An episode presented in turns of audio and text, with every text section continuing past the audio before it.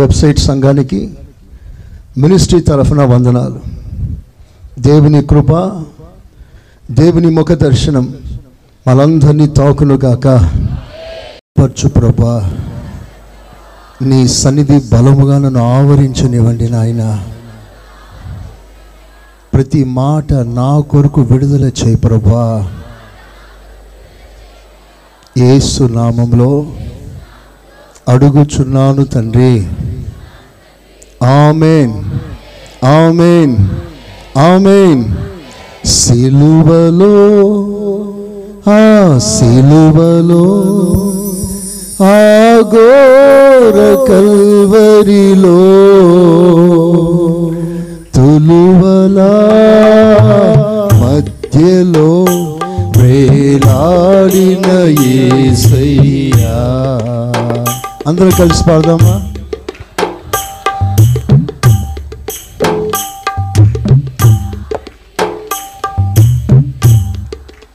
పాడండి.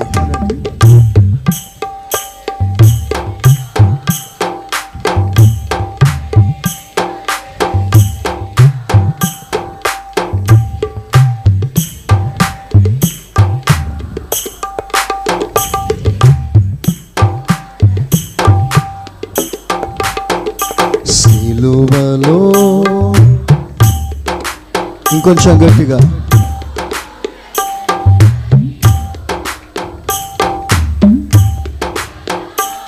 కళ్ళు మూసుకొని ధ్యానముతో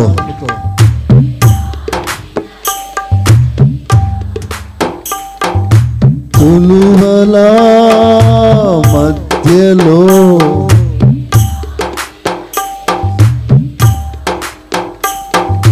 నేరము చేయని నీవు ఈ ఘోర పాపి కొరకు భారమైన సిలువ మోయలేక మోసావు.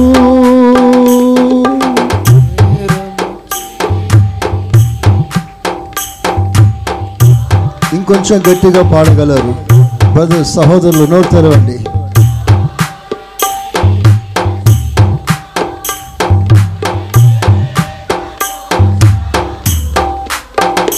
కొరడాలు చల్లని చీల్చెనే,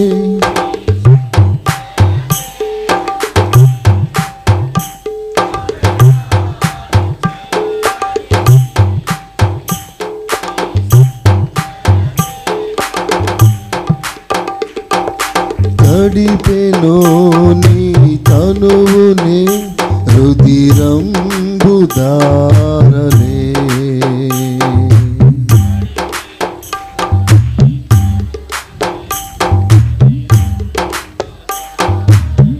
సిలువలో అందరూ కలిసి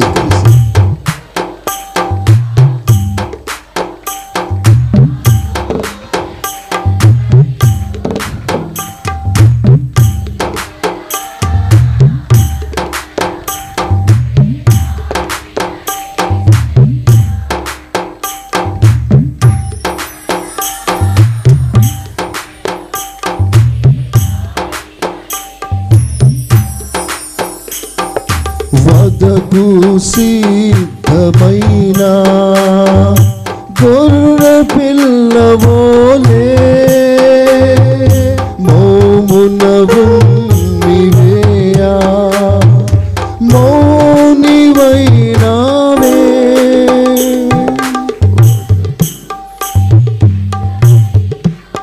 ఆమేన్.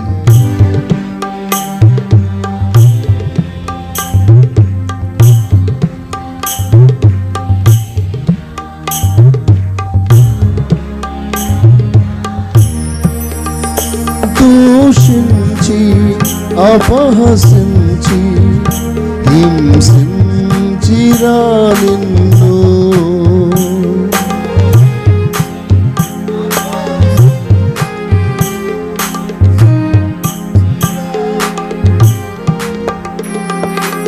ఊహకు వంగదు నీ త్యాగమే సయ్యా.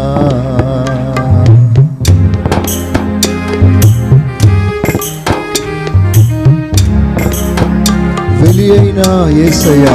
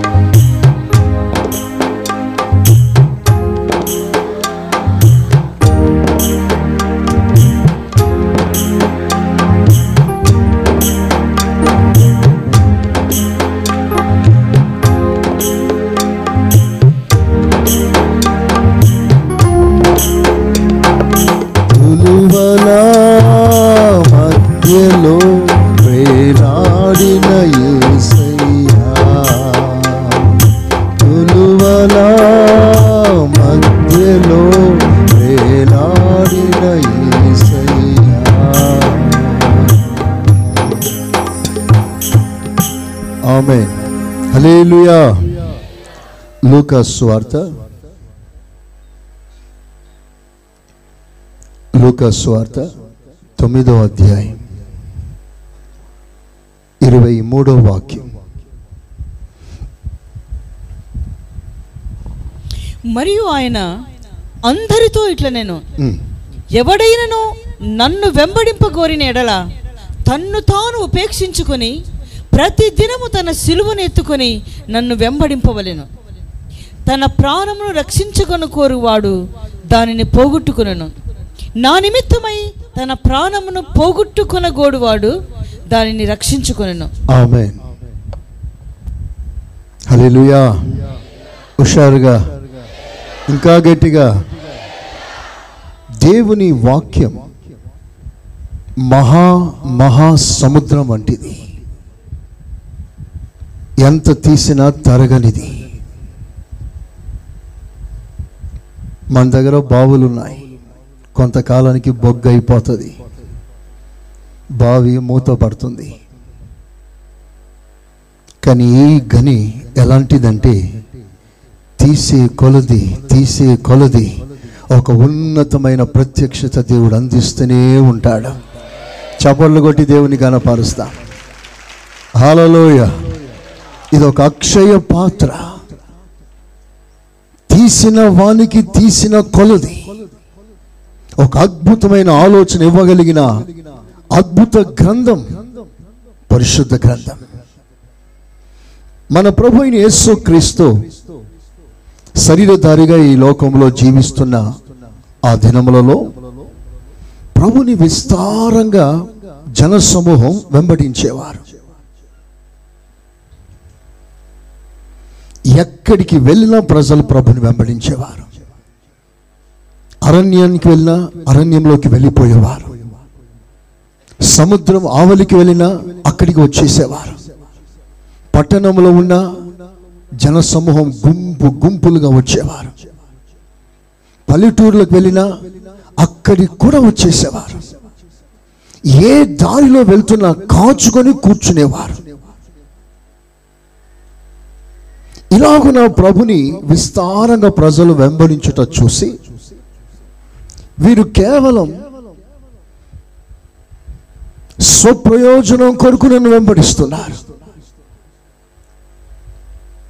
నాలో ఆధ్యాత్మికమైన ఆ దీవెన కొరకు వారి జీవితాల్లో ఒక ఉన్నతమైన ఆత్మీయ ఆత్మీయత అనుభవించుట కొరకు వారు నన్ను వెంబడించటం లేదు అని ప్రభు గుర్తించి, వీళ్ళకి స్వస్థతలు కావాలి, వీళ్ళకి క్షేమం కావాలి, వీళ్ళకి ఆహారం కావాలి, వీళ్ళకన్నీ సౌఖ్యాలే కావాలి అని వారి యొక్క మెంటాలిటీని ప్రభు గుర్తించి వారితో మాట్లాడిన మాటే ఇప్పుడు మనం చదివిన వాక్య భాగం.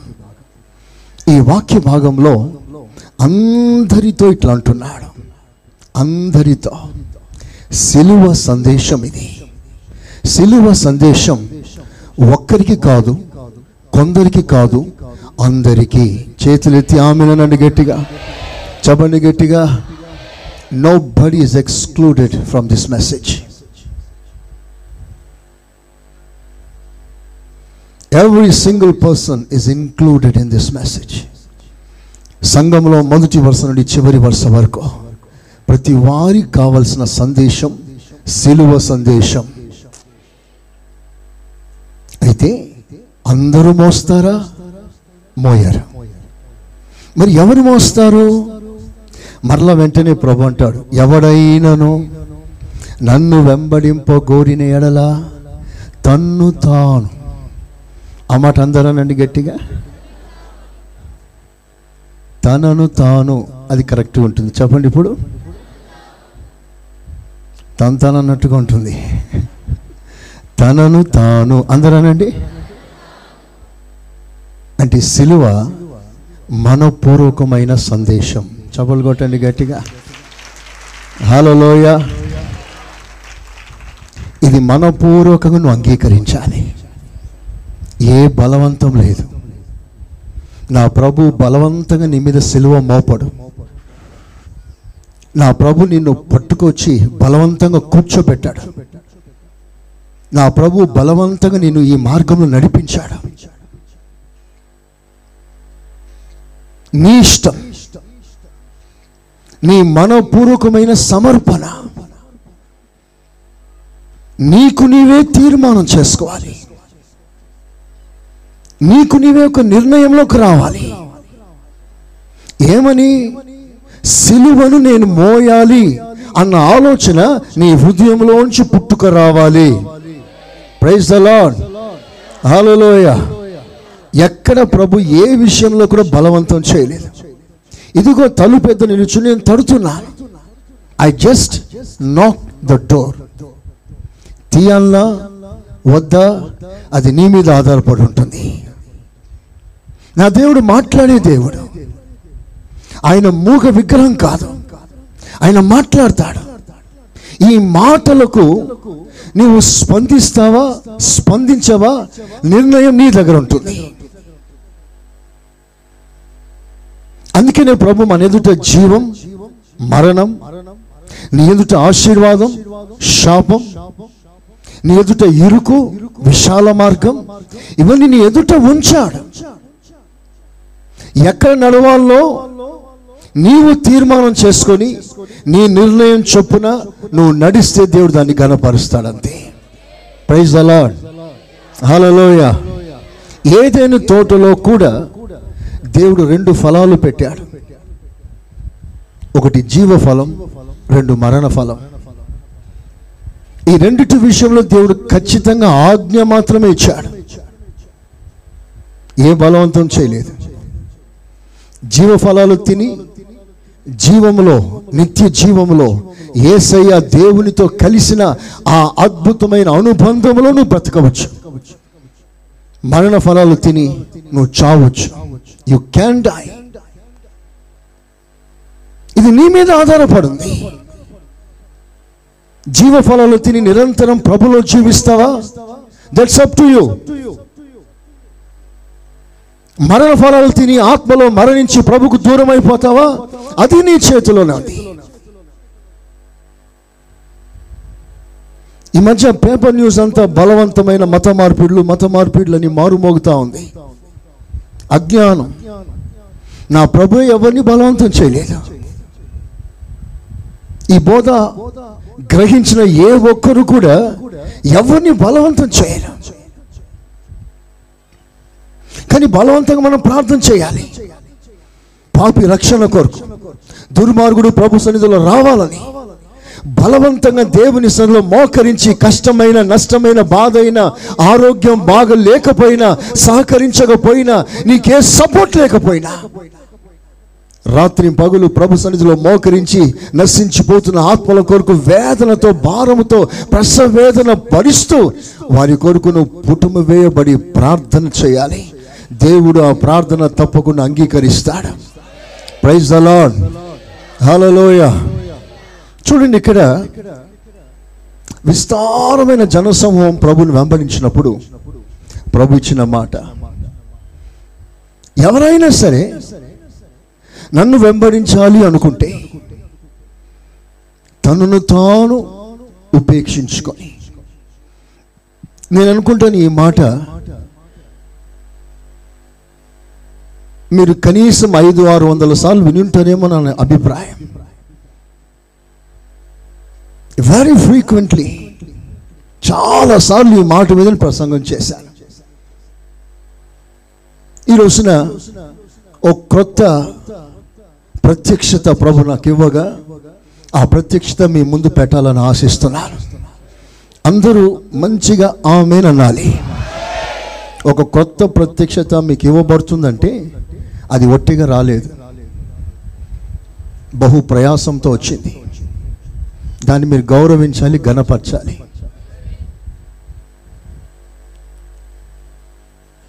చూడండి, సిలువను దేవుడు మనకిస్తున్నాడు.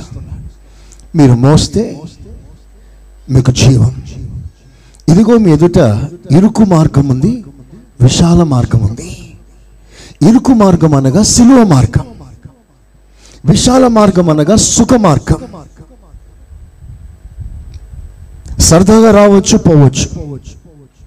ఏ నిబంధనలు ఉండవు, ఏ ఆంక్షలు ఉండవు, ఏ ఖచ్చితమైన సరిహద్దులు ఉండవు. సంఘానికి మాత్రమే వస్తారు, వాక్యం వింటారు, వెళ్ళిపోతారు. వారికి సంఘ చర్యలకి ఏ సంబంధాలు ఉండవు, వాక్యం మాత్రమే వింటారు. కానీ వారి జీవితాలు ప్రభుకి ఎలాంటి సంబంధాలు ఉండవు. వారు విశాల మార్గంలో ఉన్నారు. ఇరుకు మార్గం అంటే సిలువ మార్గం. భుజాల మీద సిలువ, మెడ మీద సిలువ కాదు. ఈ భుజాల మీద ఉన్న సిలువ ఏం చేస్తుంది? మనిషిని కిందికి వంచేస్తుంది. ఈ భారం నీ నిన్ను వంచుతుంది. వంచుతుంది అంటే నిన్ను తగ్గిస్తుంది. ఈ సిలువను ఎందుకు మనం మోయాలి? సిలువ మోస్తేనే దేవుని రాజ్యంలో ప్రవేశించే హక్కు, అర్హత మనకుంటుందా అని ఒక్కసారి మనం జాగ్రత్తగా ఆలోచిస్తే, సిలువను మోయిటలో దేవుడిస్తున్న ఖచ్చితమైన బోధ ఒక్కసారి మనం దేవుని వాక్యంలోంచి విందాం. సిలువ మోయిట వలన నంబర్ వన్, నువ్వు అర్హునిగా మార్చబడతావు. సిలువ మోయిట వలన నీకు దేవుని శక్తి లభిస్తుంది. సిలువ మోయిట వలన నువ్వు నిజమైన క్రైస్తవునిగా మార్చబడతావు. చపలు కొడతారా గట్టిగా? కొట్టాలి గట్టిగా. యేసయ్యా స్తోత్రం చెప్పండి గట్టిగా. యేసయ్యా స్తోత్రం, యేసయ్యా స్తోత్రం. మొట్టమొదటిగా సిలువ శక్తినిస్తుంది, సిలువ అర్హతనిస్తుంది, సిలువ నిజమైన క్రైస్తవునిగా మారుస్తుంది. కొరింథీ మొదటి పత్రిక మొదటి అధ్యాయం పద్దెనిమిదో వాక్యం. సిలువను గూర్చిన వార్త, సిలువను గూర్చిన వార్త నశించుచున్న వారికి వెర్రితనము, నశించిపోతున్న వారికి వెర్రితనం. కానీ కానీ రక్షింపబడుచున్న మనకు, రక్షింపబడుచున్న మనకు దేవుని శక్తి, దేవుని శక్తి. అందరు చప్పట్లు కొట్టి దేవుని ఘనపరచండి.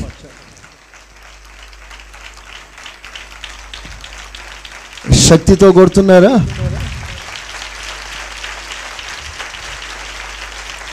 ఆమేన్. ఇక్కడ రెండు గుంపులు, నశించిపోయేవారు ఒక గుంపు, రక్షింపబడుచున్నవారు మరో గుంపు. ప్రపంచంలో అంతే, సంఘంలోనూ అంతే. Two groups. రేపు రాకల్లో కూడా ఇదే రెండు గుంపులు, ఎత్తబడే గుంపు, విడువబడే గుంపు. నశించిపోతున్నవారు ఒక భాగం, రక్షింపబడుతున్నవారు ఒక భాగం. ఇప్పుడు నశించిపోతున్న వారిని గూర్చి మనకి ఇప్పుడు కాదు, కానీ రక్షింపబడుతున్న వారిని గూర్చి కొన్ని విషయాలు మీకు చెప్తాను. వారు ఎందుకు రక్షింపబడుతున్నారు? రక్షింపబడడం అంటే కేవలం ఆత్మ విమోచింపబడడం మాత్రమే కాదు, రేపు నీ శరీరము కూడా ప్రభువైన యేసుక్రీస్తు రాకడయందు రక్షింపబడాలి. ఆమేన్. అంటే దేహ విమోచన, రాకల్లో ఎత్తబడుట.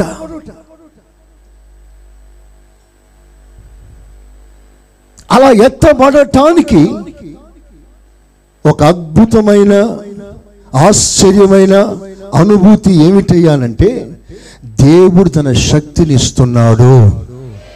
ఆమెన్.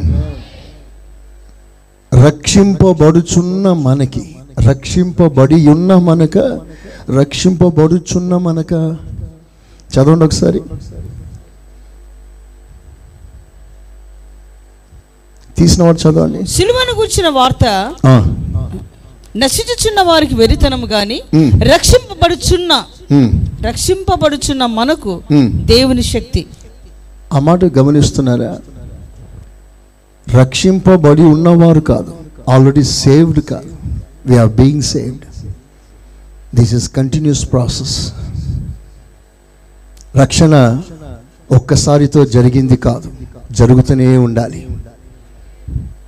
అందుకనే బైబిల్ సెలవిస్తుంది, భయముతోనూ వణుకుతోనూ మీ సొంత రక్షణను కొనసాగించుడి అని రాస్తుంటుంది. కొనసాగించుడి అంటే ఈ రక్షణ ఆగిపోకూడదా? నేను ఎప్పుడో రక్షణ పొందేశానులే, ఇప్పటికీ పదిహేను సంవత్సరాలు అయిపోయిందిలే, ఇది కాదు రక్షణ అంటే. రక్షింపబడుచూ ఉండాలి. అంటే అర్థం ఏంటంటే, రక్షణ లేని కార్యాలు, రక్షణను పాడు చేస్తున్న కార్యాలు అనుదినం నువ్వు దర్శిస్తున్నా. You are being encountered. అలాంటి సమయంలో నీ రక్ష కొనసాగాలి, ఆగిపోకూడదు. నిన్న నువ్వు రక్షణ దాటుకుంటూ వచ్చినట్లయితే ఈరోజు నువ్వు రక్షణలో ఉన్నావు. ఈరోజు రక్షణ దాటుకుంటూ వెళ్ళాలి, కొనసాగాలి రక్షణ. ఎప్పుడైతే నువ్వు శరీర క్రియలకి అవకాశం ఇచ్చి శరీరంలో పతనమైపోయి దేవునికి దూరమైపోతున్నావో నీ రక్షణ నిలిచిపోయింది, ఆగిపోయింది. అందుకే భయము వణుకు. ఎక్కడ మాట భయముతో వణుకుతో తీశారా? మీ సొంత రక్షణను భయముతోనూ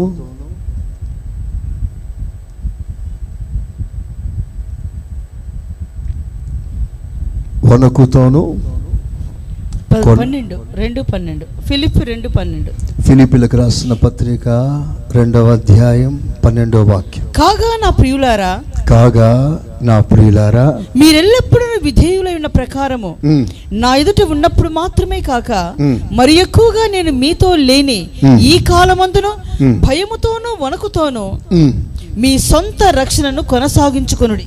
చర్చిలో ఉన్నప్పుడు మాత్రమే కాకుండా, దైవ సేవకుల సమక్షంలో ఉన్నప్పుడు మాత్రమే కాకుండా, దైవ సేవకులు లేని కాలంలో, దైవ సేవకులకు మీ దూరంగా ఉన్న కాలంలో, ఆ సమయంలో కూడా మీ సొంత రక్షణను చెప్పండి,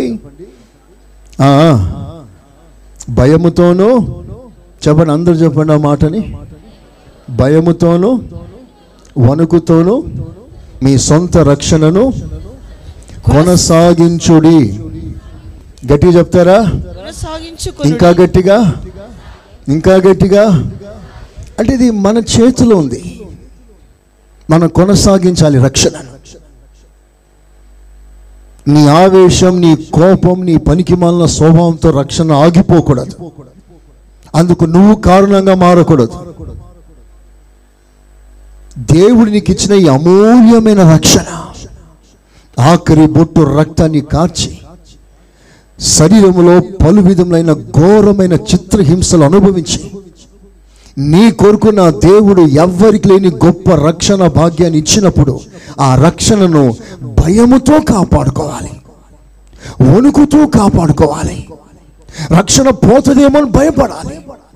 ఈ మాట మాట్లాడితే రక్షణ పోతుందేమో, నేను ఇలా ప్రవర్తిస్తే నా రక్షణ పోగొట్టుకుంటానేమో, నేను ఆ స్థలానికి వెళ్తే రక్షణ పోగొట్టుకుంటానేమో, నేను అందరిలా ప్రవర్తిస్తే నేను రక్షణను పోగొట్టుకుంటానేమో అని భయపడండి అంటున్నాడు. Tremble and fear. భయముతో వణుకుతో మీ రక్షణను కొనసాగించండి. ఎవరైతే అంతవరకు అలాగున కాపాడుకుంటారో వారే రక్షించబడతారు. Praise the Lord. నువ్వు చర్చికి వచ్చినంత మాత్రాన నో యూస్, ఫలితం ఉండదు. ప్రతి ఆదివారం వచ్చానయ్యా, ప్రతి ఆదివారం వాక్యం విన్నానయ్యా అని నువ్వు గలమెత్తి సాక్ష్యం చెప్పే స్థాయిలో ఉన్నా ప్రభు చెప్పే ఒకటే మాట, నీవు నీ రక్షణను కాపాడుకున్నావా? ఈ రక్షణ అనుభవానికి వ్యతిరేకమైన స్వభావం తగలకుండా కాపాడుకున్నావా? అపహాసకులు కూర్చున్న చోటున కూర్చుండక, పాపుల మార్గంలో నిలవక, ఇంకా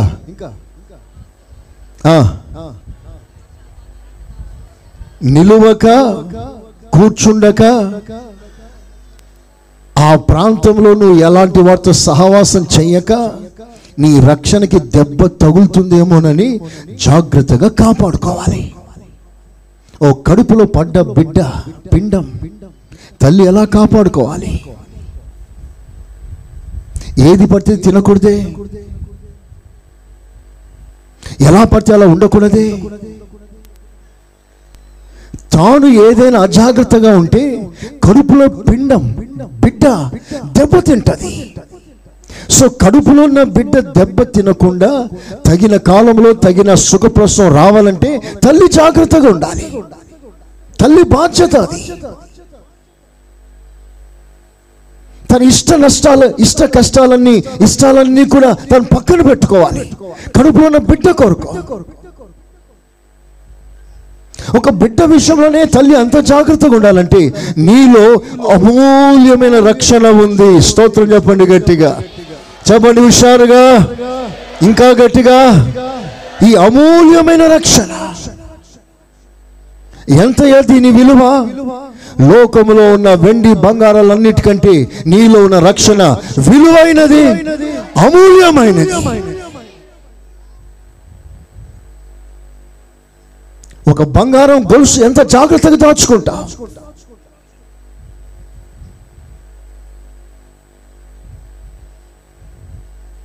చూసారా? నీ దగ్గర ఉన్న విలువైన వస్తువులు ఎంత జాగ్రత్తగా కాపాడుకుంటా. వస్తువులనే జాగ్రత్తగా కాపాడుకోగలిగిన ఆలోచన మనకున్నప్పుడు తప్పిపోయే ప్రమాదం ఉంది. రక్షణ దాన్ని ఎంత జాగ్రత్తగా మనం కాపాడుకోవాలి. ప్రభు మనకి కృపనిచ్చునుగాక. అందరి చేతులు పైకెత్తండి, చెప్పండి, యేసయ్యా నా రక్షణను కాపాడుకునే కృప నాకు అనుగ్రహించండి. యేసయ్యా, యేసయ్యా, యేసయ్యా, యేసయ్యా కృప అనుగ్రహించుమని యేసు నామములో అడుగుచున్నాను తండ్రి. Amen, amen. ఈ శక్తి ఎందుకో తెలుసా? రక్షింపబడుచున్న మనకి ఈ సిలువ ఒక శక్తి. శక్తి ఎందుకంటే ఒక ద్రోహిని ఓర్చుకోవటానికి శక్తి. నీ మీద నింద వేసి నేరం మోపి నిన్ను తూలనాడుతున్న వ్యక్తిని సహించే శక్తి, సహించటానికి శక్తి. నిన్ను బజారు పాలు చేసిన వాణిని ఓర్చుకోటానికి శక్తి.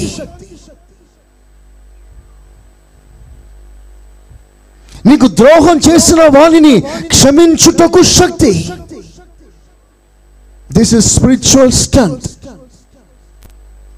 వినండి దేవుని బిడ్డలారా, భౌతికంగా నడవటానికి, మన ప్రయాణం సాగటానికి, మన దినాలు మన ఆయుష్ క్షేమంగా దాటిపోవటానికి శరీరానికి ఎలాగో బలం అవసరమో, ఆత్మీయంగా నువ్వు క్షేమంగా దాటిపోవటానికి, సాగిపోవటానికి, స్పిరిచువల్ ప్రోగ్రెస్ దినదినం ఆత్మలో వర్ధిల్లటానికి ఆత్మశక్తి కూడా, ఆత్మ బలము కూడా అంతే అవసరం. శరీరంలో బలహీనమైనప్పుడు ఏదో ఒకటి త్వరగా తీసుకోవడానికి ప్రయత్నం చేస్తాం. అలాగే ఆత్మలో బలహీనమైనప్పుడు జాగ్రత్త, take care. It's an great precaution. త్వరగా దాన్ని ఎలాగైనా సరి చేసుకుని ఆత్మీయంగా బలపడాలి. ఎందుకని నీ ప్రయాణం ఆగిపోవద్దు.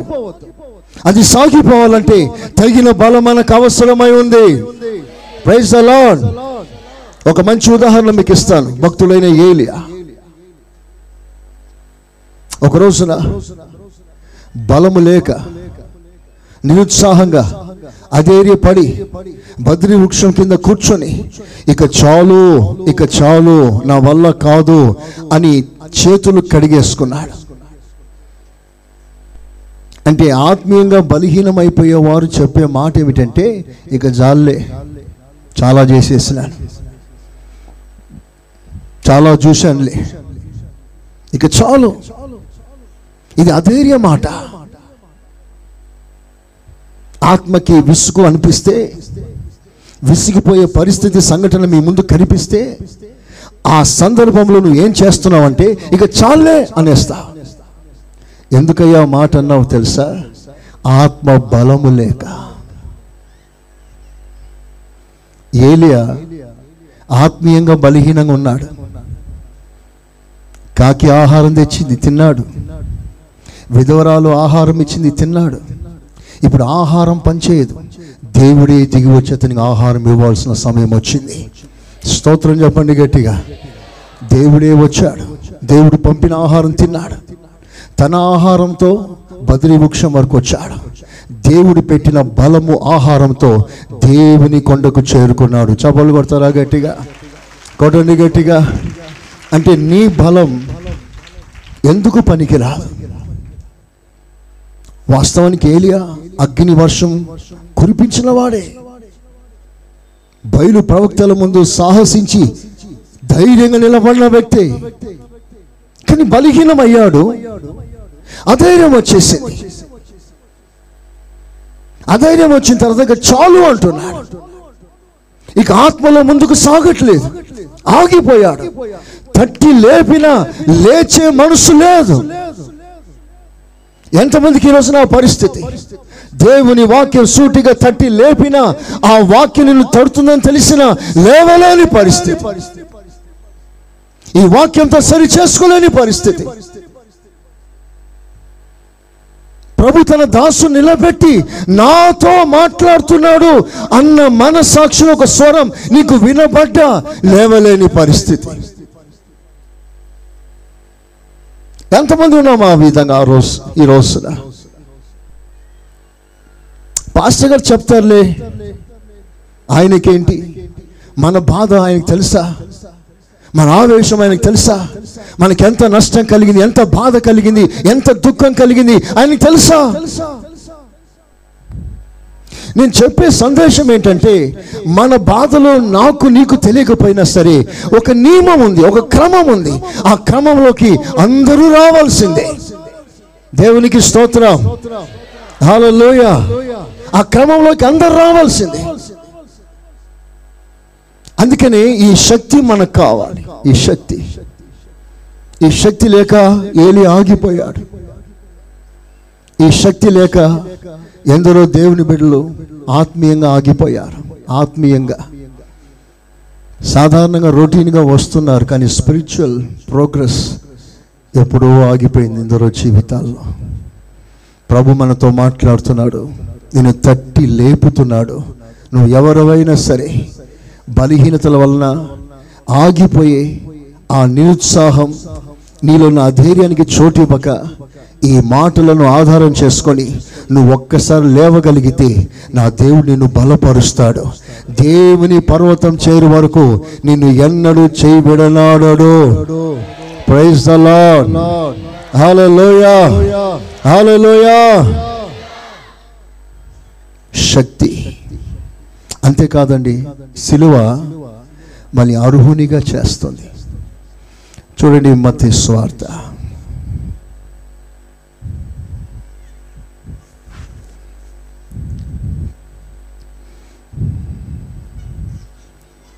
పదవ అధ్యాయం ముప్పై ఎనిమిదో వాక్యం.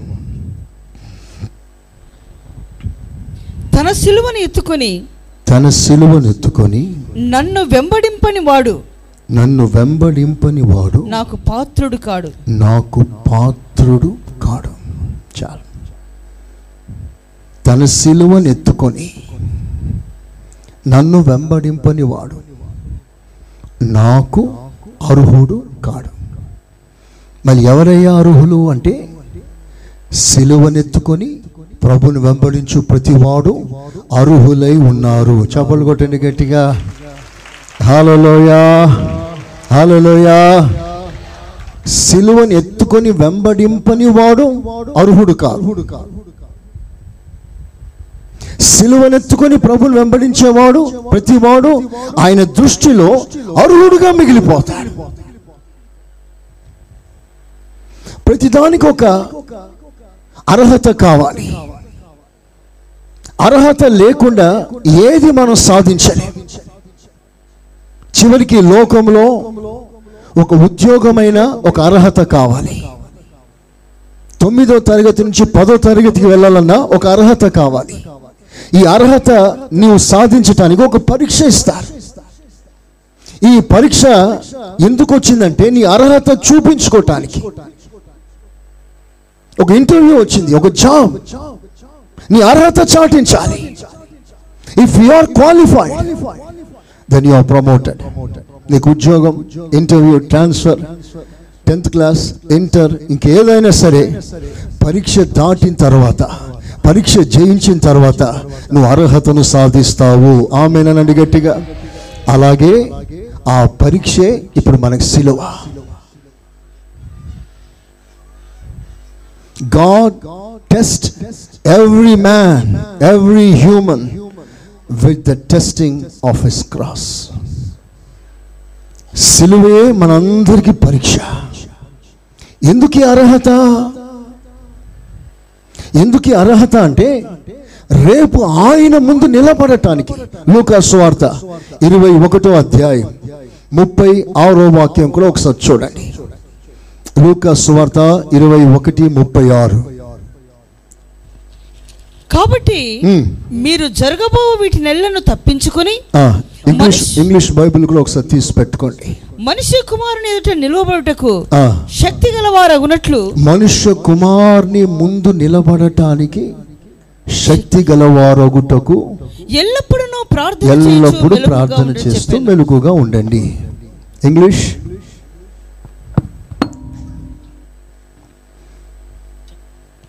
ఉన్నారా? Watch therefore and pray always that you may be counted worthy. You may be counted worthy. Worthy to escape all things that will come. You may be counted worthy. నువ్వు అర్హునిగా ఆయన సన్నిధిలో నిలుచుటకు. ఈ అర్హత ఎందుకయ్యానంటే రేపు యేసయ్య రాకడ దినమున ఆయన ముందు నిలుచుటకు. ఆమెనంటారా గట్టిగా? హల్లెలూయ. ఇప్పుడు అందరూ అందరూ జాగ్రత్తగా వినండి. ఎవ్రీబడి, ఇది లైఫ్ అండ్ డెత్ క్వశ్చన్. ఇది ఆన్సర్. సిలువ అర్హతనిస్తుంది. ఈ అర్హత ఎందుకయ్యానంటే రేపు ఆయన ముందు నిలబడటానికి. అంటే ఒక విధంగా చెప్పాలంటే సిలువ ఏం చేస్తుందంటే ఆయన ముందు నిన్ను నిలబెడుతుంది. చెప్పండి ఆమేనని. ఇంకా గట్టిగా. సిలువ లేనిదే సింహాసనం లేదన్నది కృపా. సిలువ లేనిదే సింహాసనం లేదన్నది కృపా.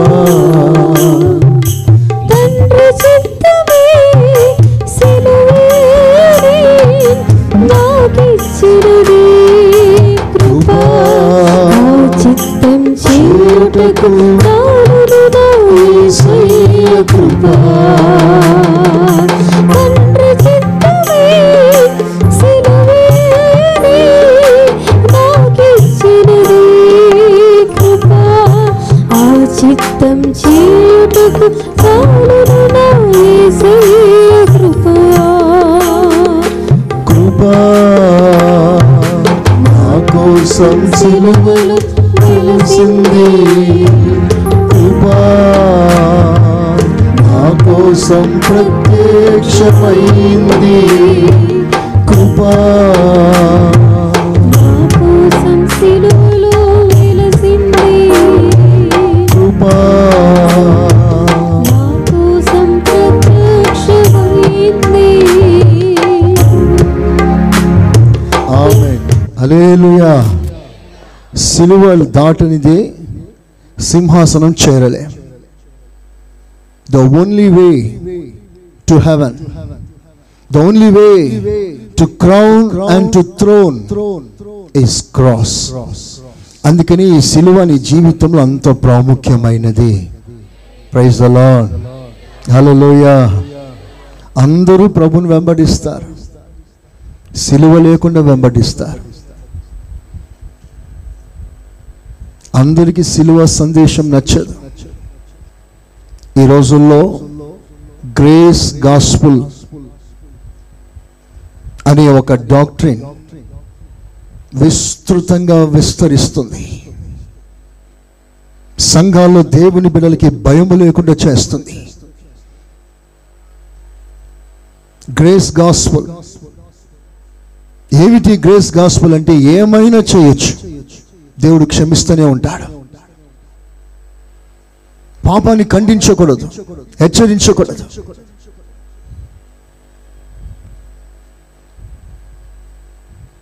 నాతో ఒక పెద్ద దైవ సేవకుడు మాట్లాడుతున్నాడు, చాలా పెద్ద సేవకుడు. ఆదివారం కానుకలు గోని సంచిలో గుంపులు గుంపులుగా మోస్తారు. గోని సంచిలో మూట కట్టి ఒకరిద్దరు కాదు యాభై అరవై మంది మూటలు మూసుకొని పైకి వెళ్తుంటారు. అంత గొప్ప సేవకుడు. మీరు మీ సంఘాల్లో ఖండించి బోధిస్తారా అని ప్రశ్నించాడు. తప్పక బోధిస్తాను సార్. అలా బోధించి బోధించకూడదు కదా. సంఘాన్ని ఖండించకూడదు, సంఘాన్ని హెచ్చరించకూడదు అని కృపా గాస్పుల్ని ప్రజెంట్ చేస్తున్నాడు. I was shocked. నిజంగా తన సేవకుడేనా? ప్రతి మనుష్యుని హెచ్చరించి, బుద్ధి చెప్పి, ఖండించి, తనను క్రీస్తులో ఒక సంపూర్ణునిగా చేయాలని ఒక ఆరాటం ఈ రోజున సంఘాలు లేవు.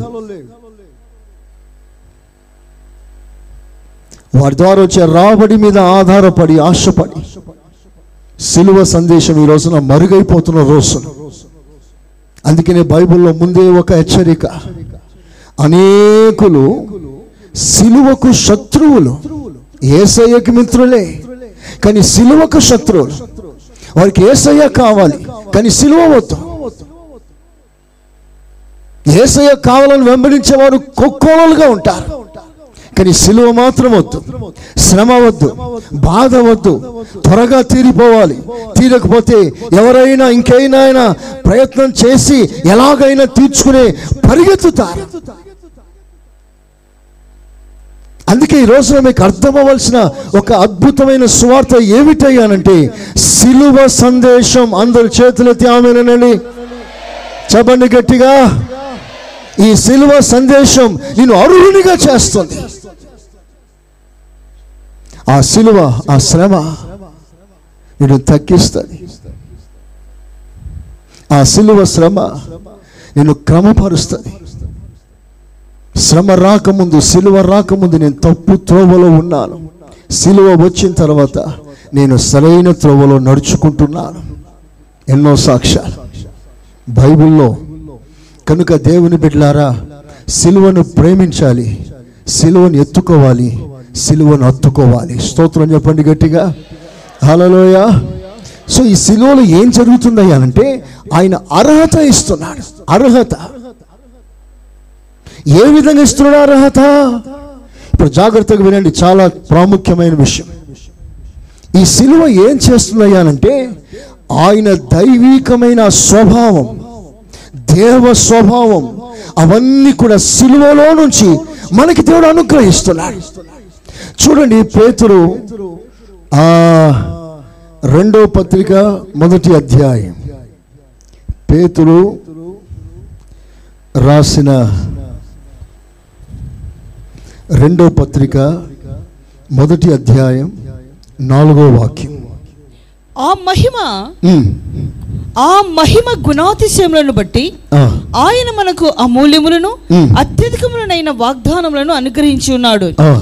దురాశను అనుసరించుట వలన దురాశను అనుసరించుట వలన లోకమందున్న భ్రష్టత్వమును ఈ వాగ్దానముల మూలముగా మీరు తప్పించుకొని తప్పించుకొని దేవ స్వభావమునందు పాలివారగునట్లు దేవ స్వభావమందు పాలివారగునట్లు వాటిని అనుగ్రహించెను. అందరి చేతులు పైకెత్తి చెప్పండి, దేవ స్వభావం అని. అందరు గట్టిగా ఇంకా మంచిగా చెప్పండి. దైవ స్వభావమందు పాలివారగునట్లు ఆయన మనలను ఈ క్రమంలో నడిపించుచున్నాడు. Praise the lord. ఏమిటా క్రమం చదువుదాం. గలతీ పత్రిక ఐదవ అధ్యాయం ఇరవై నాలుగో వాక్యం. Galatians five twenty four.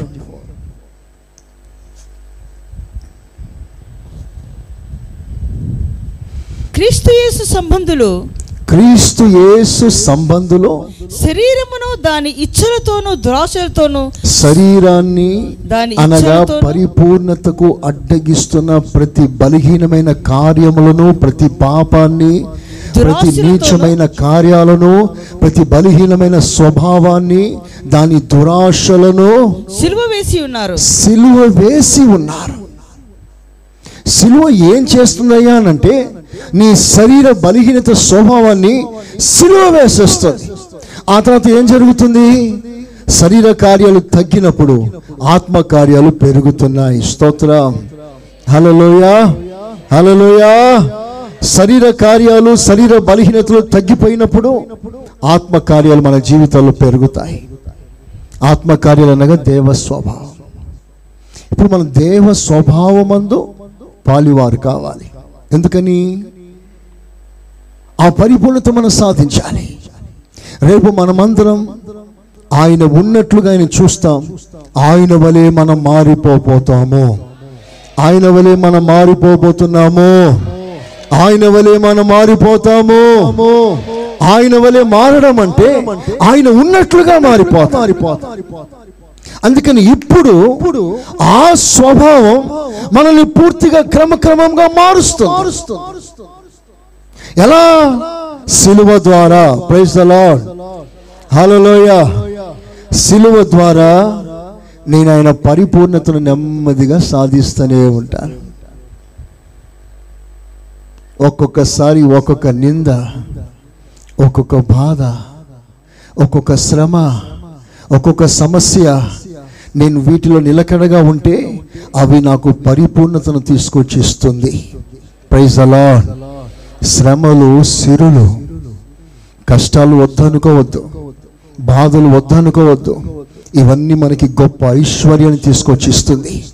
Bible సెలవిస్తుంది, మీరు శ్రమ పడే కొలది ఆ శ్రమకు తగ్గ మహిమను దేవుడు కొలిచి మీకు ఇస్తాడు. Praise the Lord.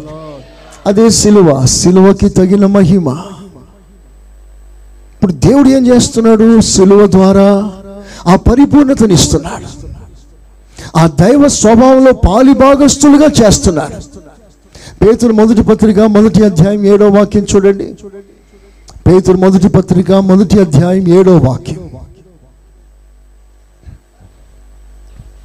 నశించిపోవు సువర్ణము అగ్ని పరీక్ష వలన శుద్ధపరచబడుచున్నది కదా, దానికంటే అమూల్యమైన మీ విశ్వాసం, దానికంటే అమూల్యమైన మీ ఆత్మీయ జీవితం ఈ శోధన చేత పరీక్షకు నిలిచిన ఈ సిలువ, ఈ సిలువ, ఈ శ్రమ, ఈ శోధన, ఈ సిలువ చేత పరీక్షకు నిలిచినదై పరీక్షకు నిలిచినదై యేసుక్రీస్తు ప్రత్యక్షమైనప్పుడు. గమనిస్తున్నారా? మాట రాకడతో దేవుడు టైఅప్ చేస్తున్నాడు, లింక్ పెట్టాడు.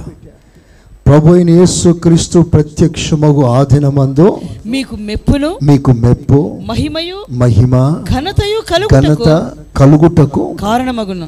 ఏమి కారణమవుతుంది? ఒక మాటలు చెప్పాలంటే సిలువ. చేతులెత్తి స్తోత్రం చెప్పండి, చెప్పండి మంచిగా. అంటే రేపు నువ్వు రాబోయే మహిమ పొందటానికి సిలువే కారణంగా మారుతుంది. సిలువ వద్దంటే మహిమ ఉండదు, మహిమ కావాలంటే సిలువ కోరుకోవాలి. ఈ జీవితం కొంతకాలం, ఆ జీవితం శాశ్వత కాలం. ఈ కొంతకాలం సుఖపడదామనుకుంటున్నావా? శాశ్వత కాలం ప్రభుతో అద్భుతమైన మహిమ అనుభవించాలనుకుంటున్నావా? అదే నిజమైతే ఆ మహిమ, ఆ పరలోక మహిమ నువ్వు కాంక్షించిన వాడవైతే ఇప్పటి కాలపు శ్రమలు ఎన్నదగినవి కావని నిర్లక్ష్యం చేసి నిజమే కొంతకాలం మిమ్మల్ని బాధ పెడుతుంది, దుఃఖ పెడుతుంది, నలిపేయచ్చు.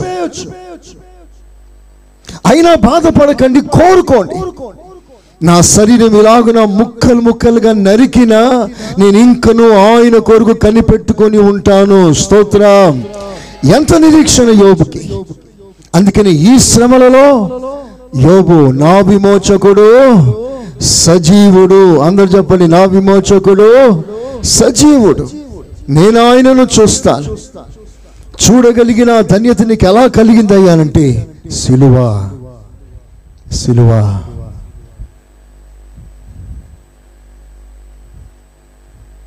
ఈ దినాలలో దేవుడు మీకు సిలువను గుర్చిన పాఠం నేర్పిస్తున్నాడు. సిలువ దైవ స్వభావాన్ని ఇస్తుంది.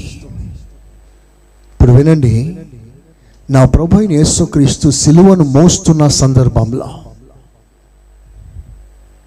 సిలువకు అప్పగింపబడుతున్న ఆ సమయాల్లో ఎలాంటి స్వభావాన్ని వ్యక్తపరిచాడు? సిలువ దైవ స్వభావం ఇస్తుంది. సిలువ ద్వారా దైవ స్వభావాన్ని అనుభవిస్తున్నా.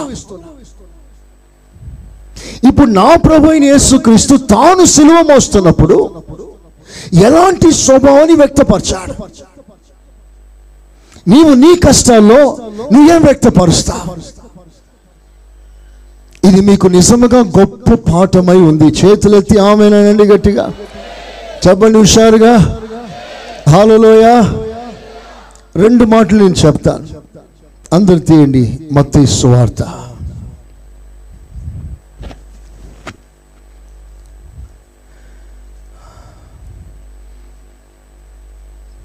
ముందు, లూకా సువార్త తీయండి. లూకా సువార్త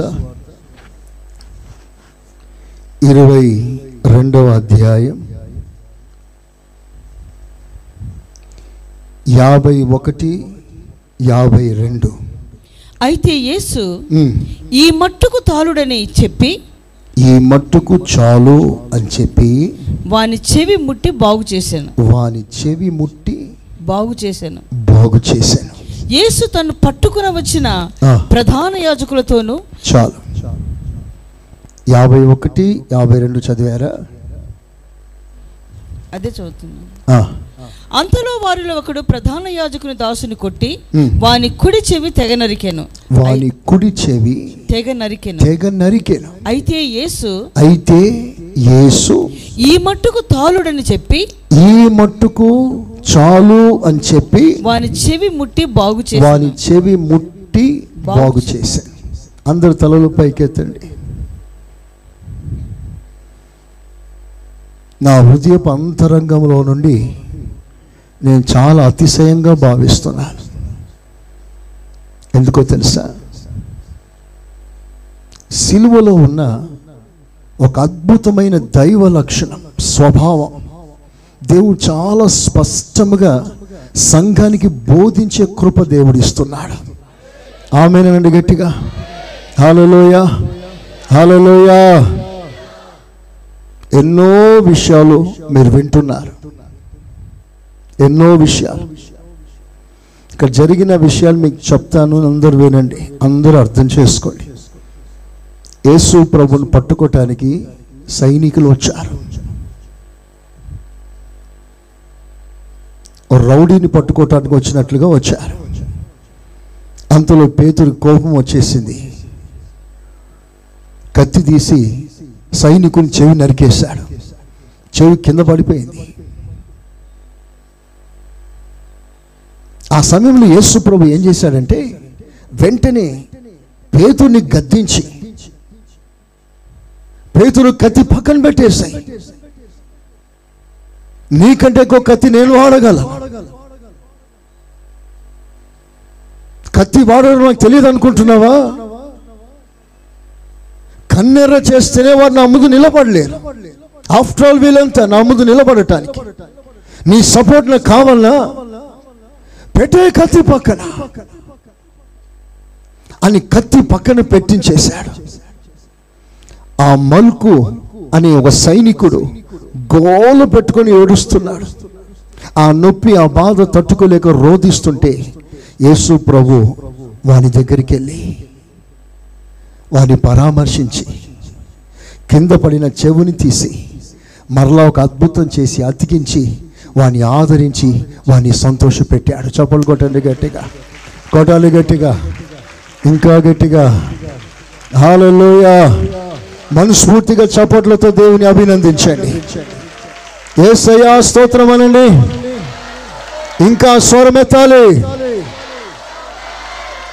వినండి వినండి, సాధారణంగా బాధలో ఉన్నవాడికి ఆదరణ కావాలి, ఆదరణ కొరకు తప్పక తప్పిస్తారు. మన పిల్లలకి జ్వరం వస్తే తల్లిదండ్రులు పక్కనే ఉండాలని కోరుకుంటారు. భార్యకో భర్తకో బాగలేకపోతే భార్య భర్త పక్కనే ఉండాలని కోరుకుంటారు. ఎవరైనా పడకలో ఉన్నప్పుడు తాము అధికంగా ప్రేమించేవారు పక్కనే ఉండాలని కోరుకుంటారు, ఆదరణ కోరుకుంటారు. నిజానికి యేసు ప్రభు ఏ స్థితిలో ఉన్నాడో ఆ సమయంలో, ఆయన బాధ ఎంతటిది, ఆయన దుఃఖం ఎంత బీభత్సంగా ఎంత శిఖరాగ్రం చేరుకుందో మీకు తెలుసా? యేసు ప్రభు మోకాల మీద ఉంటే ఆ మోకాల మీద ధ్యానిస్తున్నప్పుడు ప్రభు పొందబోయే శ్రమలను తలంచినప్పుడు సర్వలోక పాపాన్ని తాను ఒక్కడు త్రాగవలసిన ఆ దృశ్యాన్ని తాను చూస్తున్నప్పుడు తాళలేక నరాలన్నీ బలహీనమైపోయి చెమట చెమట ఎలా వస్తుందంటే ఆ చెమట చెమట వస్తూ వస్తూ అతనికున్న బాధ అధికం కాగా లోపల నరాలు పేలిపోయాయి. ఆ బాధ, ఆ టెన్షన్. నేను ఆ దృశ్యాన్ని ఒక సహోదరి జీవితంలో కళ్ళారా చూశాను. ఇక్కడే పౌరస్ కాలనీలో హై బీపీ మనిషికి చాలా బాధతో అలా షేక్ అయిపోతూ చేయిపోతూ మెడలో నరాలు టప్పని తెగిపోయాయి. నేను అక్కడ ఉన్నాను ప్రసన్స్లో. యేసు ప్రభు నరాలు తెగిపోయి రక్తం, నీళ్లు, స్వెట్స్ గ్లాండ్స్లో నుండి ఆ రక్త చెమట కణంలో నుండి రక్తం పారడం ప్రారంభించింది. అంటే యేసు ప్రభు గుండెల్లో ఉన్న బాధ ఎంత అధికంగా ఉందో చూసారా? మహారోధనతో ప్రార్థన చేస్తున్నాడు, కేకలు వేస్తూ ప్రార్థన చేస్తున్నాడు. ఆ సమయంలో యేసు క్రీస్తు మానవ శరీరంతో తాను పొందబోయే శ్రమలన్నీ కూడా సంపూర్ణ మానవునిగా అనుభవించవలసింది. యేసు క్రీస్తు సంపూర్ణ దేవుడై ఉన్న ఈ శ్రమలన్నీ కూడా ఒక మానవునిగా భరించాడు. అందుకనే యేసు క్రీస్తు తాను ఎప్పుడు కూడా తనను గూర్చి సాక్ష్యం ఇచ్చినప్పుడు మనుష్య కుమారుడు మనుష్య కుమారుడు అని తనను గూర్చి సాక్ష్యం ఇచ్చాడు. Son of man. అంత బాధ అనుభవించాడు.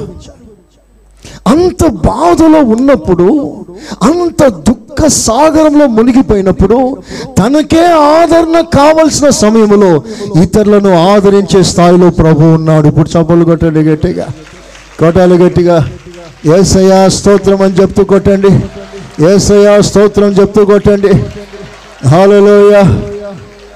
మీరు బాధలో ఉన్నప్పుడు బాధపడుతున్న వారు ఎవరైనా ఉంటే వారిని మీరు ఆదరించగలరా? అదే పోరా బాబు, నేనే బాధలు ఉంటాను, నువ్వేంటి పెద్ద సోది అంటాం, అంతే కదా, పెద్ద నస, మన భాష. అసలు నేనే బాధలు ఉన్నప్పుడు నువ్వేంటి అసలు అంట. ఒక అద్భుతమైన విషయం, నా తీవ్రమైన కోరిక, మై ఎర్నెస్ట్ ప్రేయర్, మోకాల మీద ఉండటానికి శక్తి లేకపోయినా ఈ ఒక్క మాట చెప్పటానికి గంట గంట సేపు మోకాల మీద ఉండి ధైర్యంగా చెప్పటానికి మీ ముందు నిలిచి నేను చెప్తున్న మాట ఏమిటయ్యానంటే, ఈ మాట మీ హృదయంలో చేర్చుకోండి, ఈ మాట మీ హృదయంలో చేర్చుకోండి. అందరూ ఆమేనండి. ఒక్కరు తప్పకుండా ప్రతి ఒక్కరు నోరు తెరిచి ఆమేనండి. మా ప్రయాసం ఎట్టి పరిస్థితుల్లో వ్యర్థమైపోకూడదని ప్రభు కాళ్ళు పట్టుకొని నిలబడి ఉన్నాము. ఈ మాటలు ఏ ఒక్కరిని దాటిపోవద్దు. యేసయ్య బాధలో ఉంటూ ఇతరుల బాధలలో పరామర్శిస్తున్నాడు. తనకు కీడు చేయటానికి వచ్చిన వారికి ప్రభు మేలు చేస్తున్నాడు. Never expected. మలుకు ఊహించి ఉంటాడా? కొట్టడానికి వచ్చాను ప్రభుని, వెంట్రుకలు పట్టి లాక్కొని తీసుకెళ్ళటానికి వచ్చాను. నేను ఇంత కీడు తలపెడితే ఈయన నాకు మేలు చేశాడేంటి నేను అనుకుంటున్నాను. ఆ ఒక్క ఇన్సిడెంట్లో ఆయన మారు మనసు పొంది ఉంటాడు. స్తోత్రం చెప్పండి గట్టిగా, చబాలు గట్టిగా. ఎంత అద్భుతమైన పాఠం అండి ఇది. సిలువ దేవ స్వభావంలో పాలివారిగా చేస్తుంది. ఇప్పుడు మనం దేవునితో ఏ విషయంలో పాలి భాగస్తులు కావాలి అంటే, ఏ స్వభావాన్ని మనం అనుకరించి ఏ స్వభావ విషయంలో యేసయ్యతో పాలి భాగస్తులు కావాలో ఇప్పుడు వినండి. నీ జీవితంలో, నా జీవితంలో ఇలాంటి సంఘటనలు, పరిస్థితులు తప్పక ఎదురవుతాయి. అలాంటి సమయంలో మనం ఏం చేయాలి, ఎలా డీల్ చేయాలి? ఇది ఎంత అద్భుతమైన పాఠం. యేసయ్య తానే బాధలో ఉండి రోధిస్తూ చెమట రక్తంగా మారునంతగా కుమిలిపోతున్న సమయంలో తన బాధను పక్కన పెట్టి ఎదుటివాణ్ణి ఆదరిస్తున్నాడు. ఒకసారి దావీదు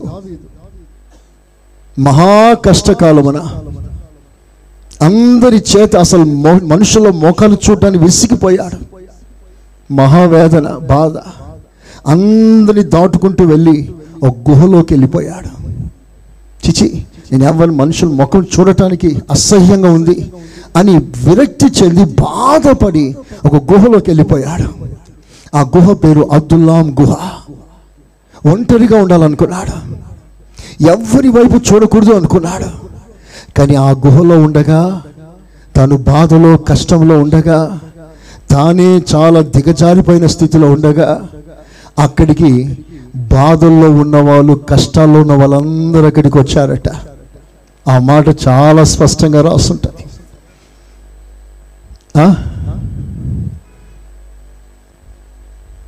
బాధలో కష్టాల్లో ఉన్న వాళ్ళందరూ కూడా దావీదు దగ్గరికి వస్తారట.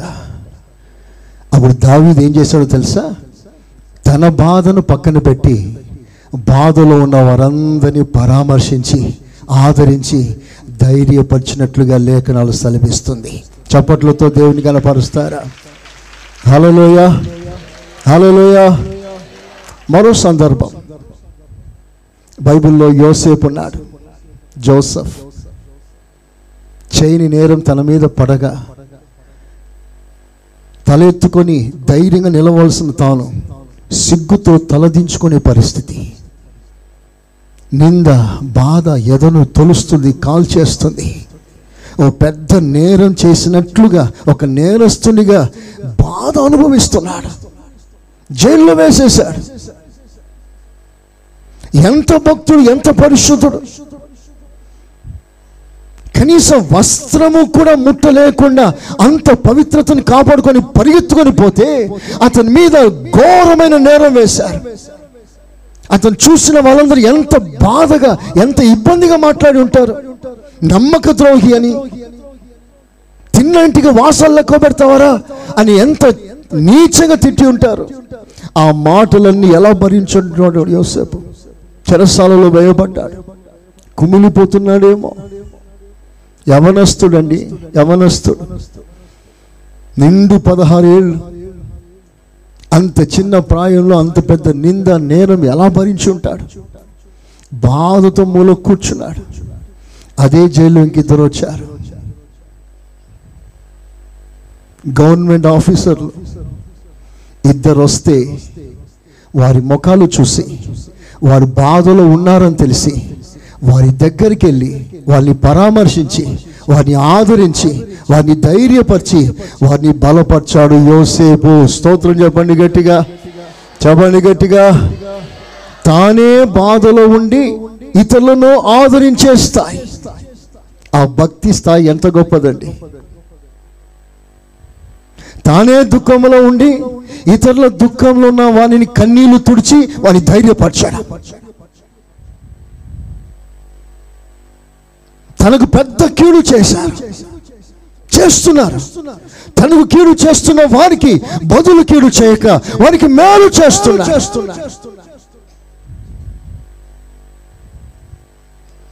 ఇది కేవలం యేసయ్య బోధ మాత్రమే కాదండి, ఇది యేసయ్య అనుభవం. యేసయ్య అనుభవం మాత్రమే కాదండి, ఇది మన అనుభవంగా మారాలని నా ప్రభు కోరుకుంటున్నాడు. చేతులెత్తి ఆమేనండి. మంచిగా, ఇంకా గట్టిగా, ఇంకా గట్టిగా. నేరము చేయని నీవు ఈ ఘోర పాపి కొరకు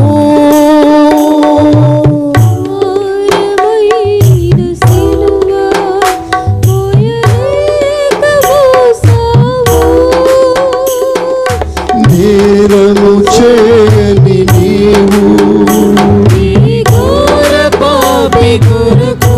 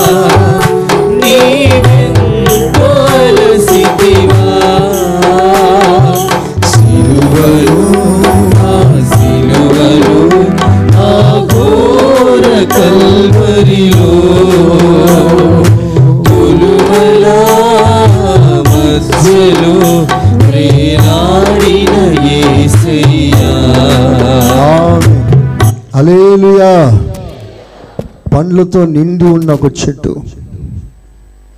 రాయితో కొట్టే ప్రతి వాడికి ఒక పండునిస్తుంది. నన్ను ఎందుకయ్యా కొట్టావు? మరో మాట మాట్లాడదు. కొట్టిన ప్రతి వాడికి ఒక పండిస్తుంది. స్తోత్ర హల్లెలూయ. గొర్రె దానికి ఉన్న బొచ్చునంతా కత్తిరిస్తే ఆ గొర్రె అంటది, దానికి నోరుంటే, సొటలు చేసుకోండి సార్, చలికాలం మీకు బాగుంటుంది. దాని చర్మాన్ని కాపాడడానికి దేవుడు బొచ్చునిచ్చాడు. ఆ బొచ్చు కత్తిరిస్తే సొటర్ చేసుకోమంటది. కాళ్ళు నరికితే కాళ్ళు సూప్ చేసుకొని తాగండి సార్ అంటది. స్తోత్ర. గుండెని తీస్తే నీ గుండె బలిగినట్టే నా గుండెని తినండి అయ్యా అంటది. గొర్రె ప్రతి భాగం, మనిషి ప్రతి భాగానికి ఆరోగ్యంగా మార్చేస్తుంది. స్తోత్రం హల్లెలూయా. యేసు ప్రభుని ఒళ్ళంతా గాయాలు చేస్తే ఆ గాయాలలో నుండి నీకు స్వస్థత దేవుడు ఇస్తున్నాడు. చప్పట్లు కొట్టి ప్రభుని ఘనపరచండి. యేసయ్యకి మంచి చప్పట్లు కొట్టి ఘనపరచండి. హల్లెలూయా, హల్లెలూయా. తనకు కీడు చేసిన వాళ్ళందరికీ మేలు చేస్తుంది. ఇందుకొరకే మీరు పిలువబడి తిరిగి చదవండి ఆ మాటని.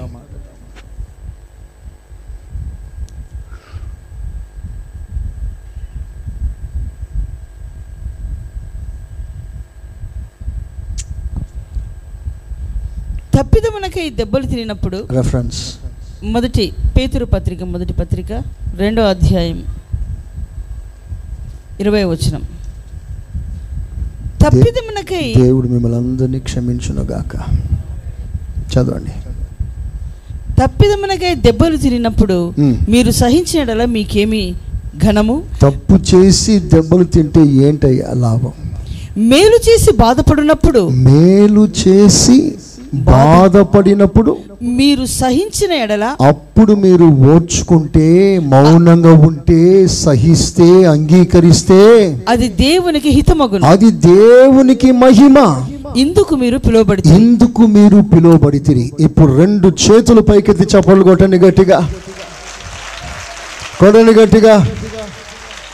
హల్లెలూయా చెప్పండి. అలాగనే యేసయ్యా తప్పిదములకై దెబ్బ తింటే ఏమి లాభం లేదు, కానీ మేలు చేసి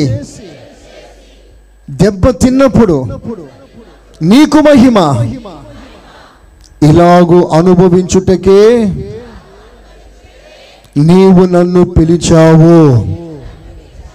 ఆమేన్. చెప్పండి యేసయ్యా స్తోత్రాలయ్యా. ఎంతమంది ఈ మాటను అంగీకరిస్తారు? అంగీకరించేవాళ్ళు చేతులు పైకెత్తండి. ఏంటి మాట? ఏంటి? తప్పిదమునకై దెబ్బలు తినినప్పుడు మీరు సహించిన ఎడల మీకేం ఘనం? మేలు చేసి బాధపడినప్పుడు అప్పుడు మీరు సహించిన ఎడల అది దేవునికి మహిమ. ఏది దేవునికి మహిమ? నువ్వు ఎవరికైతే మేలు చేశావో వాళ్ళని కీడు చేస్తారు. నేను ఇంత మేలు చేస్తే నాకు కీడు చేస్తావారా అని గల్లా పట్టకుండా ఏం చేయమన్నాడు దేవుడు? సహించు, అప్పుడు దేవుడు మహిమ పరచబడతాడు నీలో. ఆమేనండి గట్టిగా. ఇక్కడ మనుష్యావేశం ముఖ్యం కాదు, శరీరం ముఖ్యం కాదు, నీ బాధ ముఖ్యం కాదు. ఈ సమయాలలో కూడా నా దేవుడు మహిమపరచబడాలి. ఆమేన్. నీ యందు నా దేవుడు మహిమ పొందాలని ఆశిస్తున్నాడు. Praise the lord. కష్టమే, ఇబ్బంది, బాధే అయినా నేను మీకు మాదిరిగా ఉన్నాను. నేను ఈ రోజున నా ఆవేశంతో కాదు, దేవుని సన్నిధిలో నిలిచి ఉన్నాను. నేను స్పృహ కలిగి అనేక విషయాలు నేను బోధిస్తున్న అనేక విషయాల్లో మొదట నేను మీకు మాదిరిగా ఉన్నాను.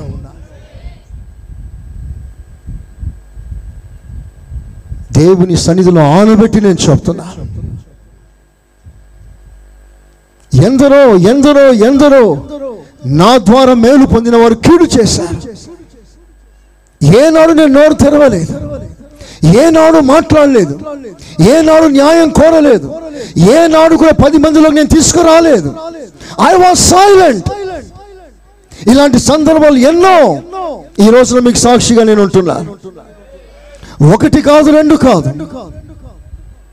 ఎన్నో ఎన్నో ఎన్నో ఎన్నో. అలాంటి సమయాల్లో నా శరీరాన్ని చోటు ఇవ్వలేదు, చోటు ఇవ్వలేదు. అహరోను దేవునికి ప్రతిష్ఠితుడు అని దేవుడు బిరుదిచ్చాడు. కారణం ఏంటో తెలుసా? హారోన్ ఎదుట తల్లడిల్లిపోయే సంఘటన జరిగింది. హారోన్ కళ్ళ ముందు హారోన్ తట్టుకోలేని తల్లడిల్లిపోయే సంఘటన జరిగితే మౌనంగా తల వంచి ప్రభు నమస్కారం చేశాడు. మౌనంగా ఉండిపోయాడు, నోరు తెరవలేదు. అప్పుడు దేవుడు పయనించేమన్నాడు తెలుసా? అహరోను దేవునికి ప్రతిష్ఠితుడు. చప్పలు కొట్టండి గట్టిగా, కొట్టాలి గట్టిగా. హల్లెలూయా, హల్లెలూయా. ఎవరి జీవితాల్లోనైనా సరే ఇలాంటి సంఘటనలు వస్తాయి. నీకు మేలు చేసిన వారు, నువ్వు మేలు చేసిన, నువ్వు మేలు చేస్తే మేలు పొందినవారు నీకు కీడు చేస్తారు. ఎందుకలా కీడు చేశావు అని అడగద్దు, ప్రశ్నించకు. కారణం ఏంటో తెలుసా? ఇందుకు నువ్వు పిలువబడ్డావు. Praise the lord. మనస్ఫూర్తిగా ఆమేనండి గట్టిగా. ఇది దేవుని మాటగా మీరు అంగీకరిస్తే ఆమేనండి గట్టిగా. ఇది ఆవేశం కాదు, ఇది దైవావేశం. ఇందులో మీరు అందరు పరిపూర్ణులు కావాలని కోరుకుంటున్నారు. ప్రైజ్ ది లార్డ్, హల్లెలూయా. దైవజనులు ప్రియులు, యేసునగర ఒక మాట ఎప్పుడు అనేవాడు, స్టేషన్లో ఏ కూలి అంటే నన్నెందుకు కూలి అంటావు అన్నాడట. ఏంటి సార్ అని పరిగెత్తుకొని వస్తాడు. బుట్ట మీద టమాటాలు వంకాయలు ఏదైనా పెట్టుకొని వెళ్తుంటే ఏ వంకాయ ఇట్లా అంటాడట. వెంటనే వంకాయలోడు వస్తాడు. వాడి పేరు వంకాయ కాదు, వాడి పేరు వంకాయ కాదు. వంకాయ నన్ను పిలుస్తావు అని అన్నాడు. అతని వృత్తి అది కనుక, అది అమ్మటానికి తాను పిలువబడ్డాడు కనుక అతని వంకాయ అంటే అతని కోపం రాదు. నీవు మేలు చేసినప్పుడు ఎదుటివాడిని కీడు చేస్తే నువ్వు బాధపడకూడదు. ఎందుకంటే అందుకే నువ్వు పిలువబడ్డావు. ఎందుకు పిలువబడ్డాం?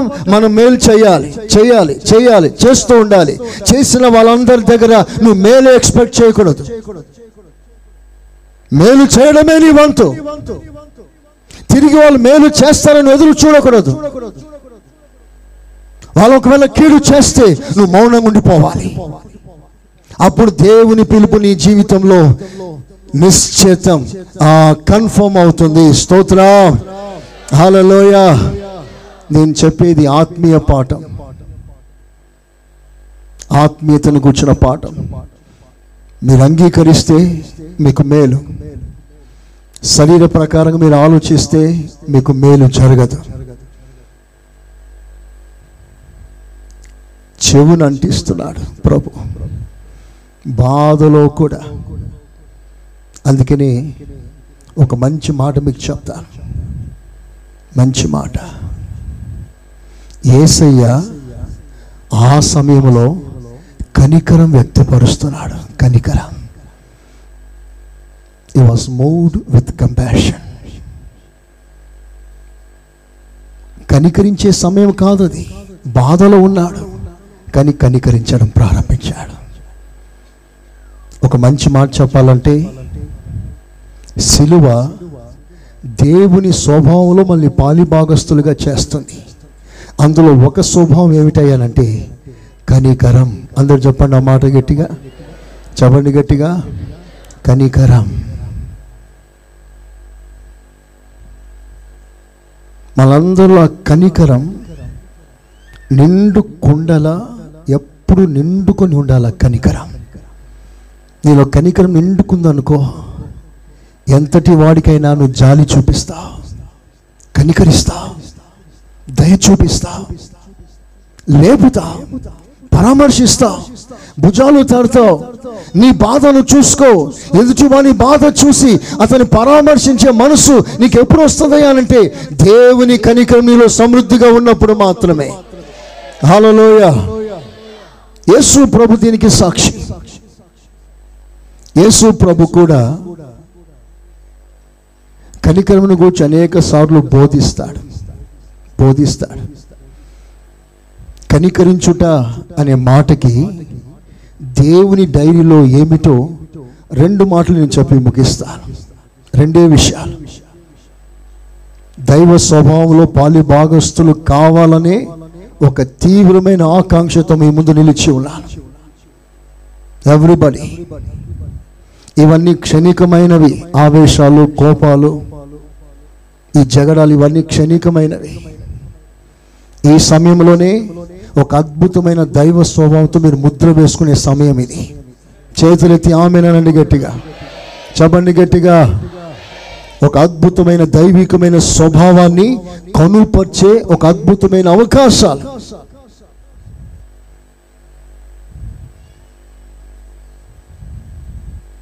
అసలు ఏంటి దేవుని కనికరం అంటే ఏమిటి? యేసు ప్రభు చాలా ఉపమానాలు చెప్తాడు. ఆ ఉపమానాల్లో మూడు ప్రత్యేకించి కనికరమును గూర్చి ఉపమానం చెప్తాడు. కనికరం కనికరం అనే సబ్జెక్ట్లో రెండు మాటలు మీకు చెప్తాను, అందరు తీయండి. మత్తయి సువార్త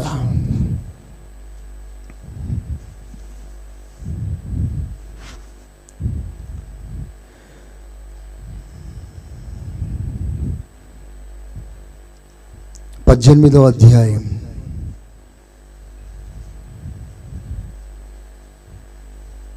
ఇరవై ఆరు ఇరవై ఏడు. కాబట్టి ఆ దాసుడు కాబట్టి ఆ దాసుడు ఆ దాసుడు అతని ఎదుట సాగిలపడి అతని ఎదుట సాగిలపడి మ్రొక్కి, నా ఎడల ఓర్చుకొనుము, నీకు అంతయు చెల్లించునని చెప్పగా, ఆ దాసుని యజమానుడు కనికరపడి కనికరపడి వానిని విడిచిపెట్టి కనికరపడి వానిని విడిచిపెట్టి వాని అప్పు క్షమించాను వాని అప్పు క్షమించాను. కనికరం అనే మాటకి దేవుని డైరీలో ఆన్సర్. సాధ్యమైనంత వరకు నా మాట వినండి. అందరూ తలలు పైకెత్తి నా వైపు చూడండి. అందరూ ఇక జరిగిన సంఘటన మీకు చెప్తాను. మన భాషలో చెప్పుకోవాలంటే ఒక వ్యక్తి ఒక యజమాని దగ్గర లక్ష రూపాయలు బదులు తీసుకున్నాడు అప్పుగా. కట్టవలసిన సమయంలో కట్టలేదు. యజమాని చాలాసార్లు హెచ్చరించాడు, కట్టలేకపోయాడు. అప్పుడు యజమాని వాడిని పట్టుకొని రమ్మని సెలవిచ్చాడు. పట్టుకున్నారు, యజమాని ముందు నిలబెట్టారు. యజమాని పనులతో అంటారు, వీడికి ఆస్తి పాస్తులున్నా, ఇళ్ళు వాకిళ్ళున్నా, విలువైన వస్తువులు ఏదైనా ఉన్నా అన్ని జప్తి చేసుకోండి. వీడు ఎంత అప్పున్నాడో ఆ అప్పుకు తగ్గ సామాగ్రి అంతా సొంతం చేసుకొని వాడిని వదిలిపెట్టండి, లేకుండా కట్టి పెట్టండి. అప్పుడు ఆ దాసులు చేసేది ఏం లేక కాళ్ళ మీద పడిపోయాడు. యజమాని కాళ్ళ మీద పడిపోయి బోర్ల పడి ఏడుస్తున్నాడు. అయ్యా, దయచేసి క్షమించయ్యా, అయ్యా బాంచలైనా క్షమించయ్యా. అప్పుడు యజమాని వాడి మీద కనికరపడి వాణ్ణి విడిపించి వాణ్ణి క్షమించాను విడిపించాను క్షమించాను. అందరూ ఆ మాట చెప్తారా? విడిపించాను, క్షమించాను. కనికరం అనే మాటకు అర్థము విడిపించుట, క్షమించుట.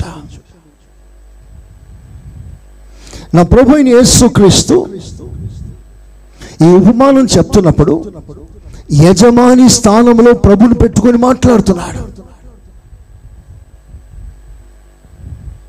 యజమాని దగ్గరికి వచ్చి కాళ్ళ మీద పడిపోయి క్షమించయ్యా అని ఏడిస్తే ఆ కనికరం గల దేవుడు ఆ ఒక్క మాటతో ఆ దాసుని అప్పులన్నిటినీ క్షమించేశాడు. చపలు కొట్టండి గట్టిగా, కొడాలి గట్టిగా, హల్లెలూయా.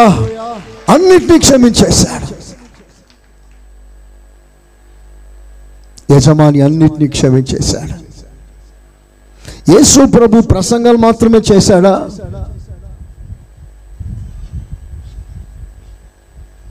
కేవలం మీరందరూ క్షమించండి మాత్రమే విడిచిపెట్టేశాడా?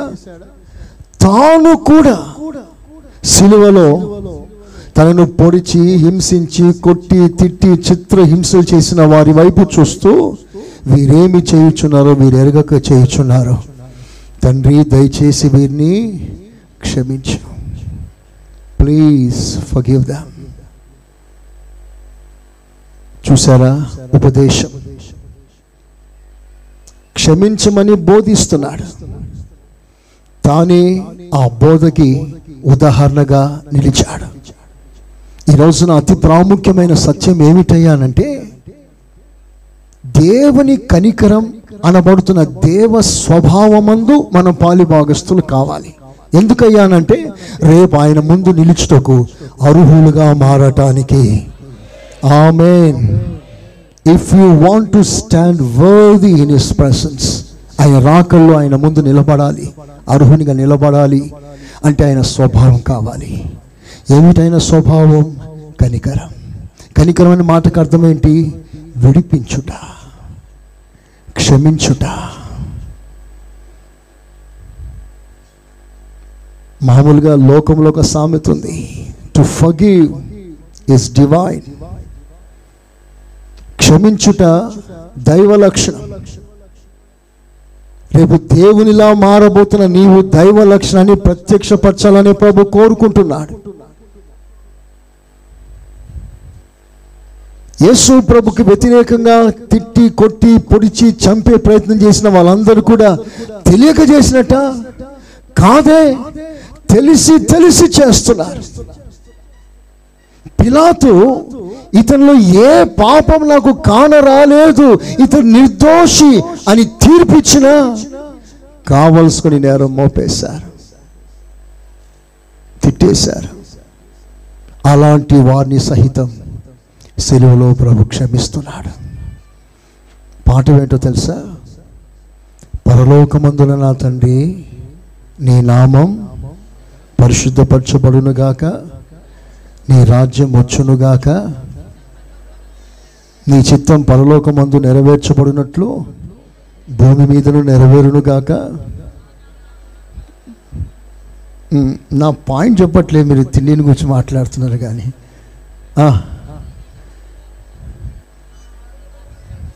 మా ఎడల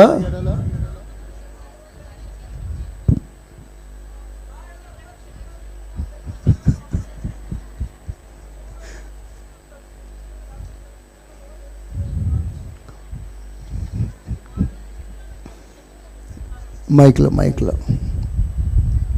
మా రుణస్థులను మేము క్షమించి ఉన్న ప్రకారము మా రుణములు క్షమించుము. ఆ మాట అందరూ చెప్పగలుగుతారా? వన్ టూ త్రీ, మరొకసారి నేను చెప్తాను, మీరు చెప్పండి. మా రుణస్థులను నేను క్షమించినట్లుగానే దేవా నన్ను కూడా క్షమించు. ఓకే బిడ్డ, నేను నేను క్షమిస్తాను అని దేవుడు చెప్పాలంటే నువ్వు ముందు క్షమించే స్థితిలో నువ్వు ఉండాలి, రైట్? దేవుడు నిన్ను క్షమించాలంటే ముందు నువ్వు క్షమించాలి. నువ్వు క్షమించకపోతే దేవుడు క్షమించాడు. దేవుడు క్షమించకపోతే నువ్వు దోషివి. నువ్వు దోషివి అయితే దేవుని రాజ్యంలో నీకు అర్హత ఉండదు. నువ్వు అర్హునిగా నిలబడాలి అంటే ఈ కనికరం పొందుకోవాలి. ప్రైజ్ ద లార్డ్, హల్లెలూయా, హల్లెలూయా. కనుక నా ప్రియ సంగమా, మా రుణస్థులను మేము క్షమించిన ప్రకారం.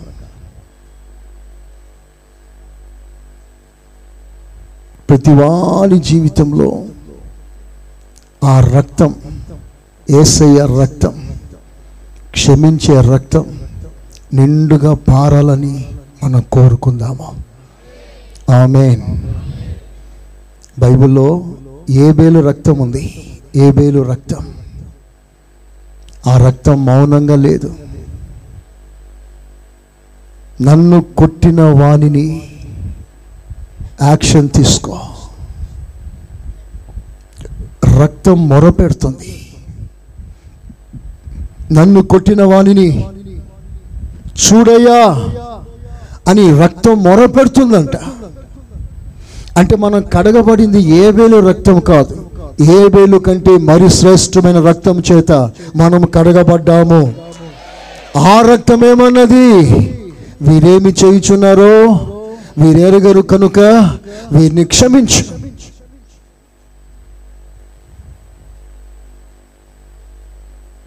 ఈరోజు ఈ సబ్జెక్ట్ నాది.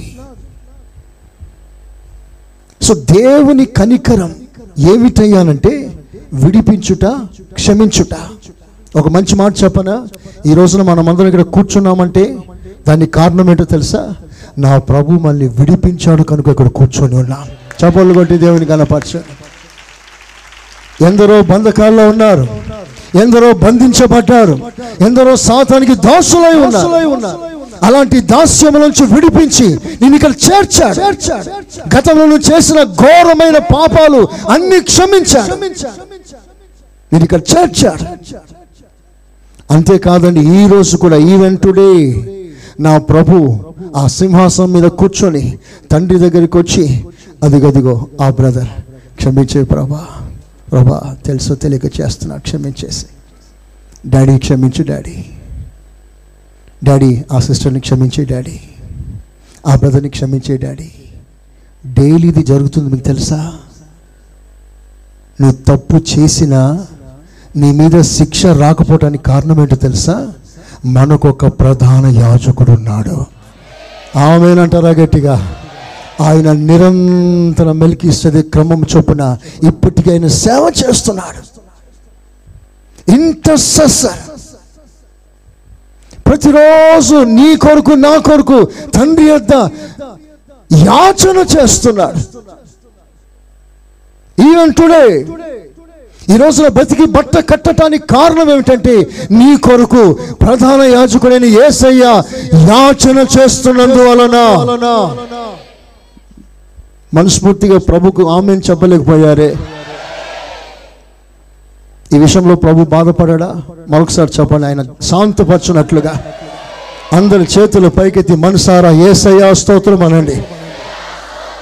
యేసయ్య స్తోత్రం. నీ బలం ఎంత ఉందో ఆ బలం అంతటితో చెప్పు యేసయ్య స్తోత్రం. ఇంకా చెప్పండి గట్టిగా, ఇంకా గట్టిగా యేసయ్య నీకు స్తోత్రాలయ్యా, స్తోత్ర. నా కొరకు విజ్ఞాపన చేస్తున్నందుకు స్తోత్రాలయ్యా. నా కొరకు ప్రతిరోజు ప్రార్థన చేస్తున్నందుకు స్తోత్ర. నా నమ్మిక తప్పిపోకుండానట్లుగా నా కొరకు నువ్వు వేడుకుంటున్నందుకు స్తోత్రాలయ్యా, స్తోత్రాలయ్యా, స్తోత్రాలయ్యా, స్తోత్రాలయ్యా, స్తోత్రాలయ్యా, స్తోత్రాలయ్యా. అతి పరిశుద్ధ స్థలములో చేర్చును మన యేసయ్యా రక్తము. అతి పరిశుద్ధ స్థలములో చేర్చును మన యేసయ్యా రక్తము. మన ప్రధాన యాజకుడు. ఆమేన్, ఆమేన్, ఆమేన్. తెలిసిన వాళ్ళందరూ స్వరం ఎత్తండి. ఇంకా గట్టిగా ప్రభుని మహిమపరచండి.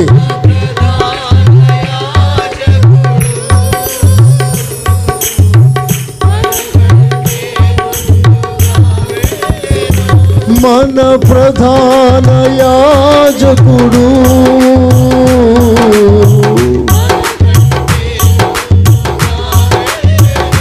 యేసు రక్తము, రక్తము, రక్తము. చప్పలు కొట్టండి గట్టిగా. ఆమేన్, ఆమేన్, ఆమేన్.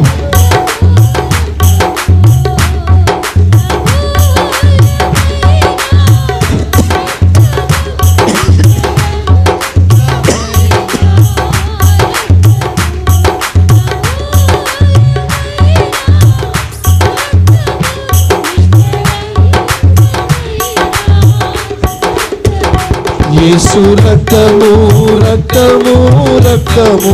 ఆమేన్, ఆమేన్. రక్తము, రక్తము, రక్తము. యేసు రక్తము, రక్తము, రక్తము.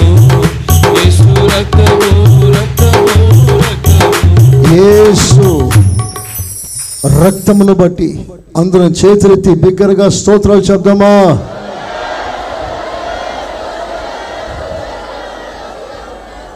ఇంకొక మాట మీకు జ్ఞాపకం చేస్తాను చూడండి, అదే మత్తయి సువార్త, లూకా సువార్త, లూకా సువార్త పదవ అధ్యాయం ముప్పై మూడవ వాక్యం, టెన్ థర్టీ త్రీ. అయితే ఒక సమరయుడు ప్రయాణమైపోవచ్చు, అతడు పడి ఉన్న చోటికి వచ్చి అతనిని చూచి అతని మీద జాలిపడి, అతని మీద కనికరపడి దగ్గరకు పోయి దగ్గరికి పోయి నూనెయు ద్రాక్షరసమును పోసి నూనె ద్రాక్షరసం పోసి అతని గాయములను కట్టి అతని గాయములను కట్టి తన వాహనం మీద ఎక్కించి తన వాహనం మీద ఎక్కించి ఒక పూటకూల వాని ఇంటికి తీసుకొని పోయి తీసుకొని పోయి అతని పరామర్శించి పరామర్శించాను.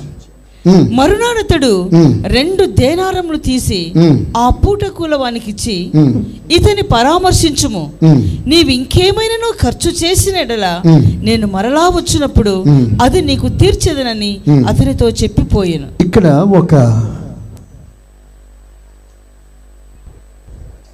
యెరూషలేము నుండి ఎరికోకి ప్రయాణం చేస్తున్న ఒక వ్యక్తి దొంగల చేత పట్టబడి కొట్టబడి కొర ప్రాణంలో రోడ్డు ప్రక్కన విడిచిపెట్టబడ్డాడు. మూలుగుతున్నాడు, కేకలు వేస్తున్నాడు. ఎవరైనా ఆపద్బాంధవుడు వస్తాడా, నన్ను ఆదరిస్తాడా, ఆదుకుంటాడా అన్నట్లుగా ఆశతో ఎదురు చూస్తున్నాడు. తను ఎదురు చూసినట్లుగానే ఆ త్రోవలో ఒక యాజకుడు వచ్చాడు, ఒక లేవీయుడు కూడా వచ్చాడు. ఆ గాయపడిన వ్యక్తి చేతులు చాపి కనికరించయ్యా అని ఏడ్చాడు. కానీ ఆ లేవీయుడే కానీ యాజకుడే కానీ అయ్యో పాపం అని చెప్పి నోటి మాటతో ఏదో ఆదరించినట్లుగా ఉద్ధరించినట్లుగా రెండు మాటలు చెప్పి వెళ్ళిపోయారు. ఆ మార్గాన మంచి సమరయుడు వచ్చాడు. మంచి సమరయుడు వచ్చి తాను పడి ఉన్న చోటికి దగ్గరికి వెళ్ళాడు. తన కండిషన్ చూసి తను తన ఒడిలో పెట్టుకొని గాయాలన్నీ తుడిచి దాన్ని కట్టి నూనె పూసి ద్రాక్షరసంతో కడిగాడు. కడుగుట మాత్రమే కాదు, యేసయ్య తన వాహనాన్ని దిగి తాను కూర్చున్న ఆ వాహనంలో ఈ పడి ఉన్న వ్యక్తిని కూర్చోబెట్టాడు. ఆ తర్వాత యేసయ్య తన వాహనాన్ని ఇచ్చి పూటకుల వానింటికి తీసుకెళ్ళి అతను అక్కడ అడ్మిట్ చేసి అతన్ని పరామర్శించమని చెప్పి అతని బాధ్యతలను ఇచ్చి ఇంకా నువ్వు ఏమైనా ఎక్స్ట్రా ఖర్చు పెడితే మరలా నేను వస్తాను, వచ్చినప్పుడు నేను నీకు ఇస్తాను. చవలు కొట్టండి గట్టిగా హల్లెలూయా. అంటే యేసయ్య రెండవసారి వచ్చినప్పుడు ఎవరినయ్యా జ్ఞాపకం చేసుకుంటున్నాడంటే కనికరించే వారిని. చవలు కొట్టు గట్టిగా హల్లెలూయా హల్లెలూయా. ఇక్కడ కనికరం అనే మాటకి దేవుని డైరీలో మరో అర్థం ఏమిటంటే పరామర్శించు, గాయములు కట్టుట, ఒక వ్యక్తిని ఘనపరచుట, ఒక వ్యక్తి మీద భారం బాధ్యత చూపుట, ఇదంతా దేవుని కనికర భాష్యం. ప్రియులారా, ఇవన్నీ దైవ స్వభావం. ఇవన్నీ సిలువ ద్వారా దేవుడు మనకు అనుగ్రహిస్తున్నాడు. స్తోత్రం చెప్పండి గట్టిగా హల్లెలూయా హల్లెలూయా. కనుక సిలువ ద్వారా దేవ స్వభావమందు పాలి భాగస్తులుగా చేయుచున్న మన దేవునికి మహిమ కలుగును గాక. ఏమిటి దేవ స్వభావం? గాయపడిన వ్యక్తిని గాయం కట్టుట. ఆ వ్యక్తి తప్పు చేసిన మాట నిజమే. యెరూషలేములో ఉండక యెరూషలేము వదిలి ఎరికోకు వెళ్ళిపోతున్నాడు. ఎరికో లోకమే. ఒక అంబులెన్స్ వచ్చినట్లుగా నా ప్రభు వచ్చి అతని టేకప్ చేశాడు, అతని గాయాలన్నీ కట్టేశాడు. స్తోత్రం చెప్పండి గట్టిగా హల్లెలూయా. ఒక అంబులెన్స్ వచ్చినట్లుగా ప్రభు వచ్చాడు, అతనికి కావాల్సిన ఫస్ట్ ఎయిడ్ చేశాడు. నేను చెప్తున్నాను, దేవుని కనికరం పాత్రులుగా మారాలా? గాయాలు కట్టండి. చెప్పండి చెప్పండి, ఏం చేయాలి మనం? గాయాలు కట్టాలి.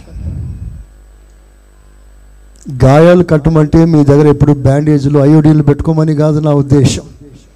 ఆదరించండి. గాయపడిన హృదయానికి ఆదరణ గల మాటలు మాట్లాడండి.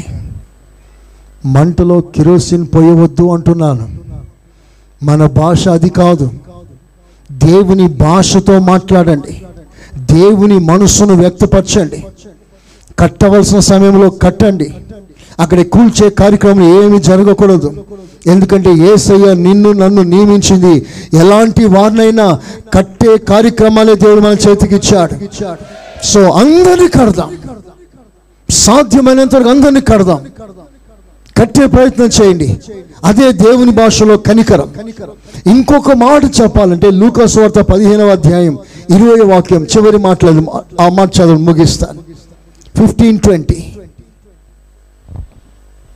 వాడు ఇంకా దూరముగా ఉన్న ఇంకా దూరముగా ఉండగానే తండ్రి వాణిని చూచి తండ్రి వాణ్ణి చూచి కనికరపడి కనికరపడి పరిగెత్తి వాని మెడ మీద పడి ముద్దు పెట్టుకున్నాడు. ఆ మాట అందరూ గమనిస్తున్నారా? Father had compassion over his son. కనికరపడి, వాడు ఇంకా ఇల్లు చేరకముందే వాడు ఏం ప్రిపేర్ అయ్యి వస్తున్నాడు, ఒక డైలాగ్ ప్రిపేర్ అవుతున్నాడు అక్కడే. నేను పరలోకమందున దేవునికి నీకు విరోధంగా పాపం చేశానయ్యా, నన్ను క్షమించయ్యా అని డైలాగ్ ప్రిపేర్ అయి వచ్చాడు. ఇలా చెప్దాం తండ్రి కాళ్ళ మీద పడిపోదామని. కానీ నా తండ్రి కనీసం ఆ మాట కూడా పలకనివ్వలేదు. నా తండ్రి ఆ మాట కూడా ఎక్స్పెక్ట్ చేయలేదు. సారీ చెప్తేనే నేను ఊరుకుంటానని కాదు, ఆ హృదయంలో నా పశ్చాత్తాపం దేవుడు చూశాడు, బాధ చూశాడు. చూసి వాడు ఇంకను ఏమి మాట్లాడకముందే, అతడు ఇంటికి రాకముందే డాడీ పరిగెత్తుకుని వెళ్ళి వాని కౌగిట్లో పడిపోయి వాని మీద కనికర పడ్డాడు. కనికరం, అందరు ఆ మాట అనండి గట్టిగా, మంచిగానండి. కనికరం అనగా చేర్చుకొనుట. స్తోత్రం చెప్పండి గట్టిగా, చెప్పండి మంచిగా. నిజమే, ఇదంతా మనకి గగనమే. నేను చెప్పే ఈ బోధ అంతా గగనమే. కానీ నువ్వు ఆత్మ దేవునికి అప్పగించుకుంటే ఆ గగనాన్ని ఈజీగా నా దేవుడు ఎక్కిస్తాడు. ప్రైజ్ ద లార్డ్, హల్లెలూయా. కనికరం అనగా విడిపించుట, క్షమించుట. కనికరం అనగా పరామర్శించుట, గాయములు కట్టుట. కనికరం అనగా చేర్చుకొనుట. ఇదంతా దేవుని కనికరం. ఇది దైవ స్వభావం. ఇందులో మీరు పాలి భాగస్తులు కావాలని ఒక సేవకునిగా మిమ్మల్ని హెచ్చరిస్తున్నాను. ఇట్టి మాటలు మీ వినికిడిలో ఆశీర్వాదకరంగా దేవుడు మార్చునుగాక. ఆమేన్. యథార్థంగా మోకాల మీదకు. మన ప్రభువైన యేసుక్రీస్తు కృప, తండ్రి అయిన దేవుని ప్రేమ, పరిశుద్ధాత్మ సహవాసం మనకును సకల పరిశుద్ధులకును సదాకాలం తోడై ఉండునుగాక. ఆమేన్, ఆమేన్. మీరు వినుచున్న ఈ పాస్టర్ సురేష్ గారి ప్రసంగాల క్యాసెట్, అదేవిధంగా మీకేమైనా ప్రార్థనావసరతలు ఉన్న ఎడల సంప్రదించండి. మా చిరునామా pastor Suresh, glorious ministries, FCI, Ramagundam. మా cell numbers nine five zero double two double two triple one మరియు double seven zero two double nine double one double eight.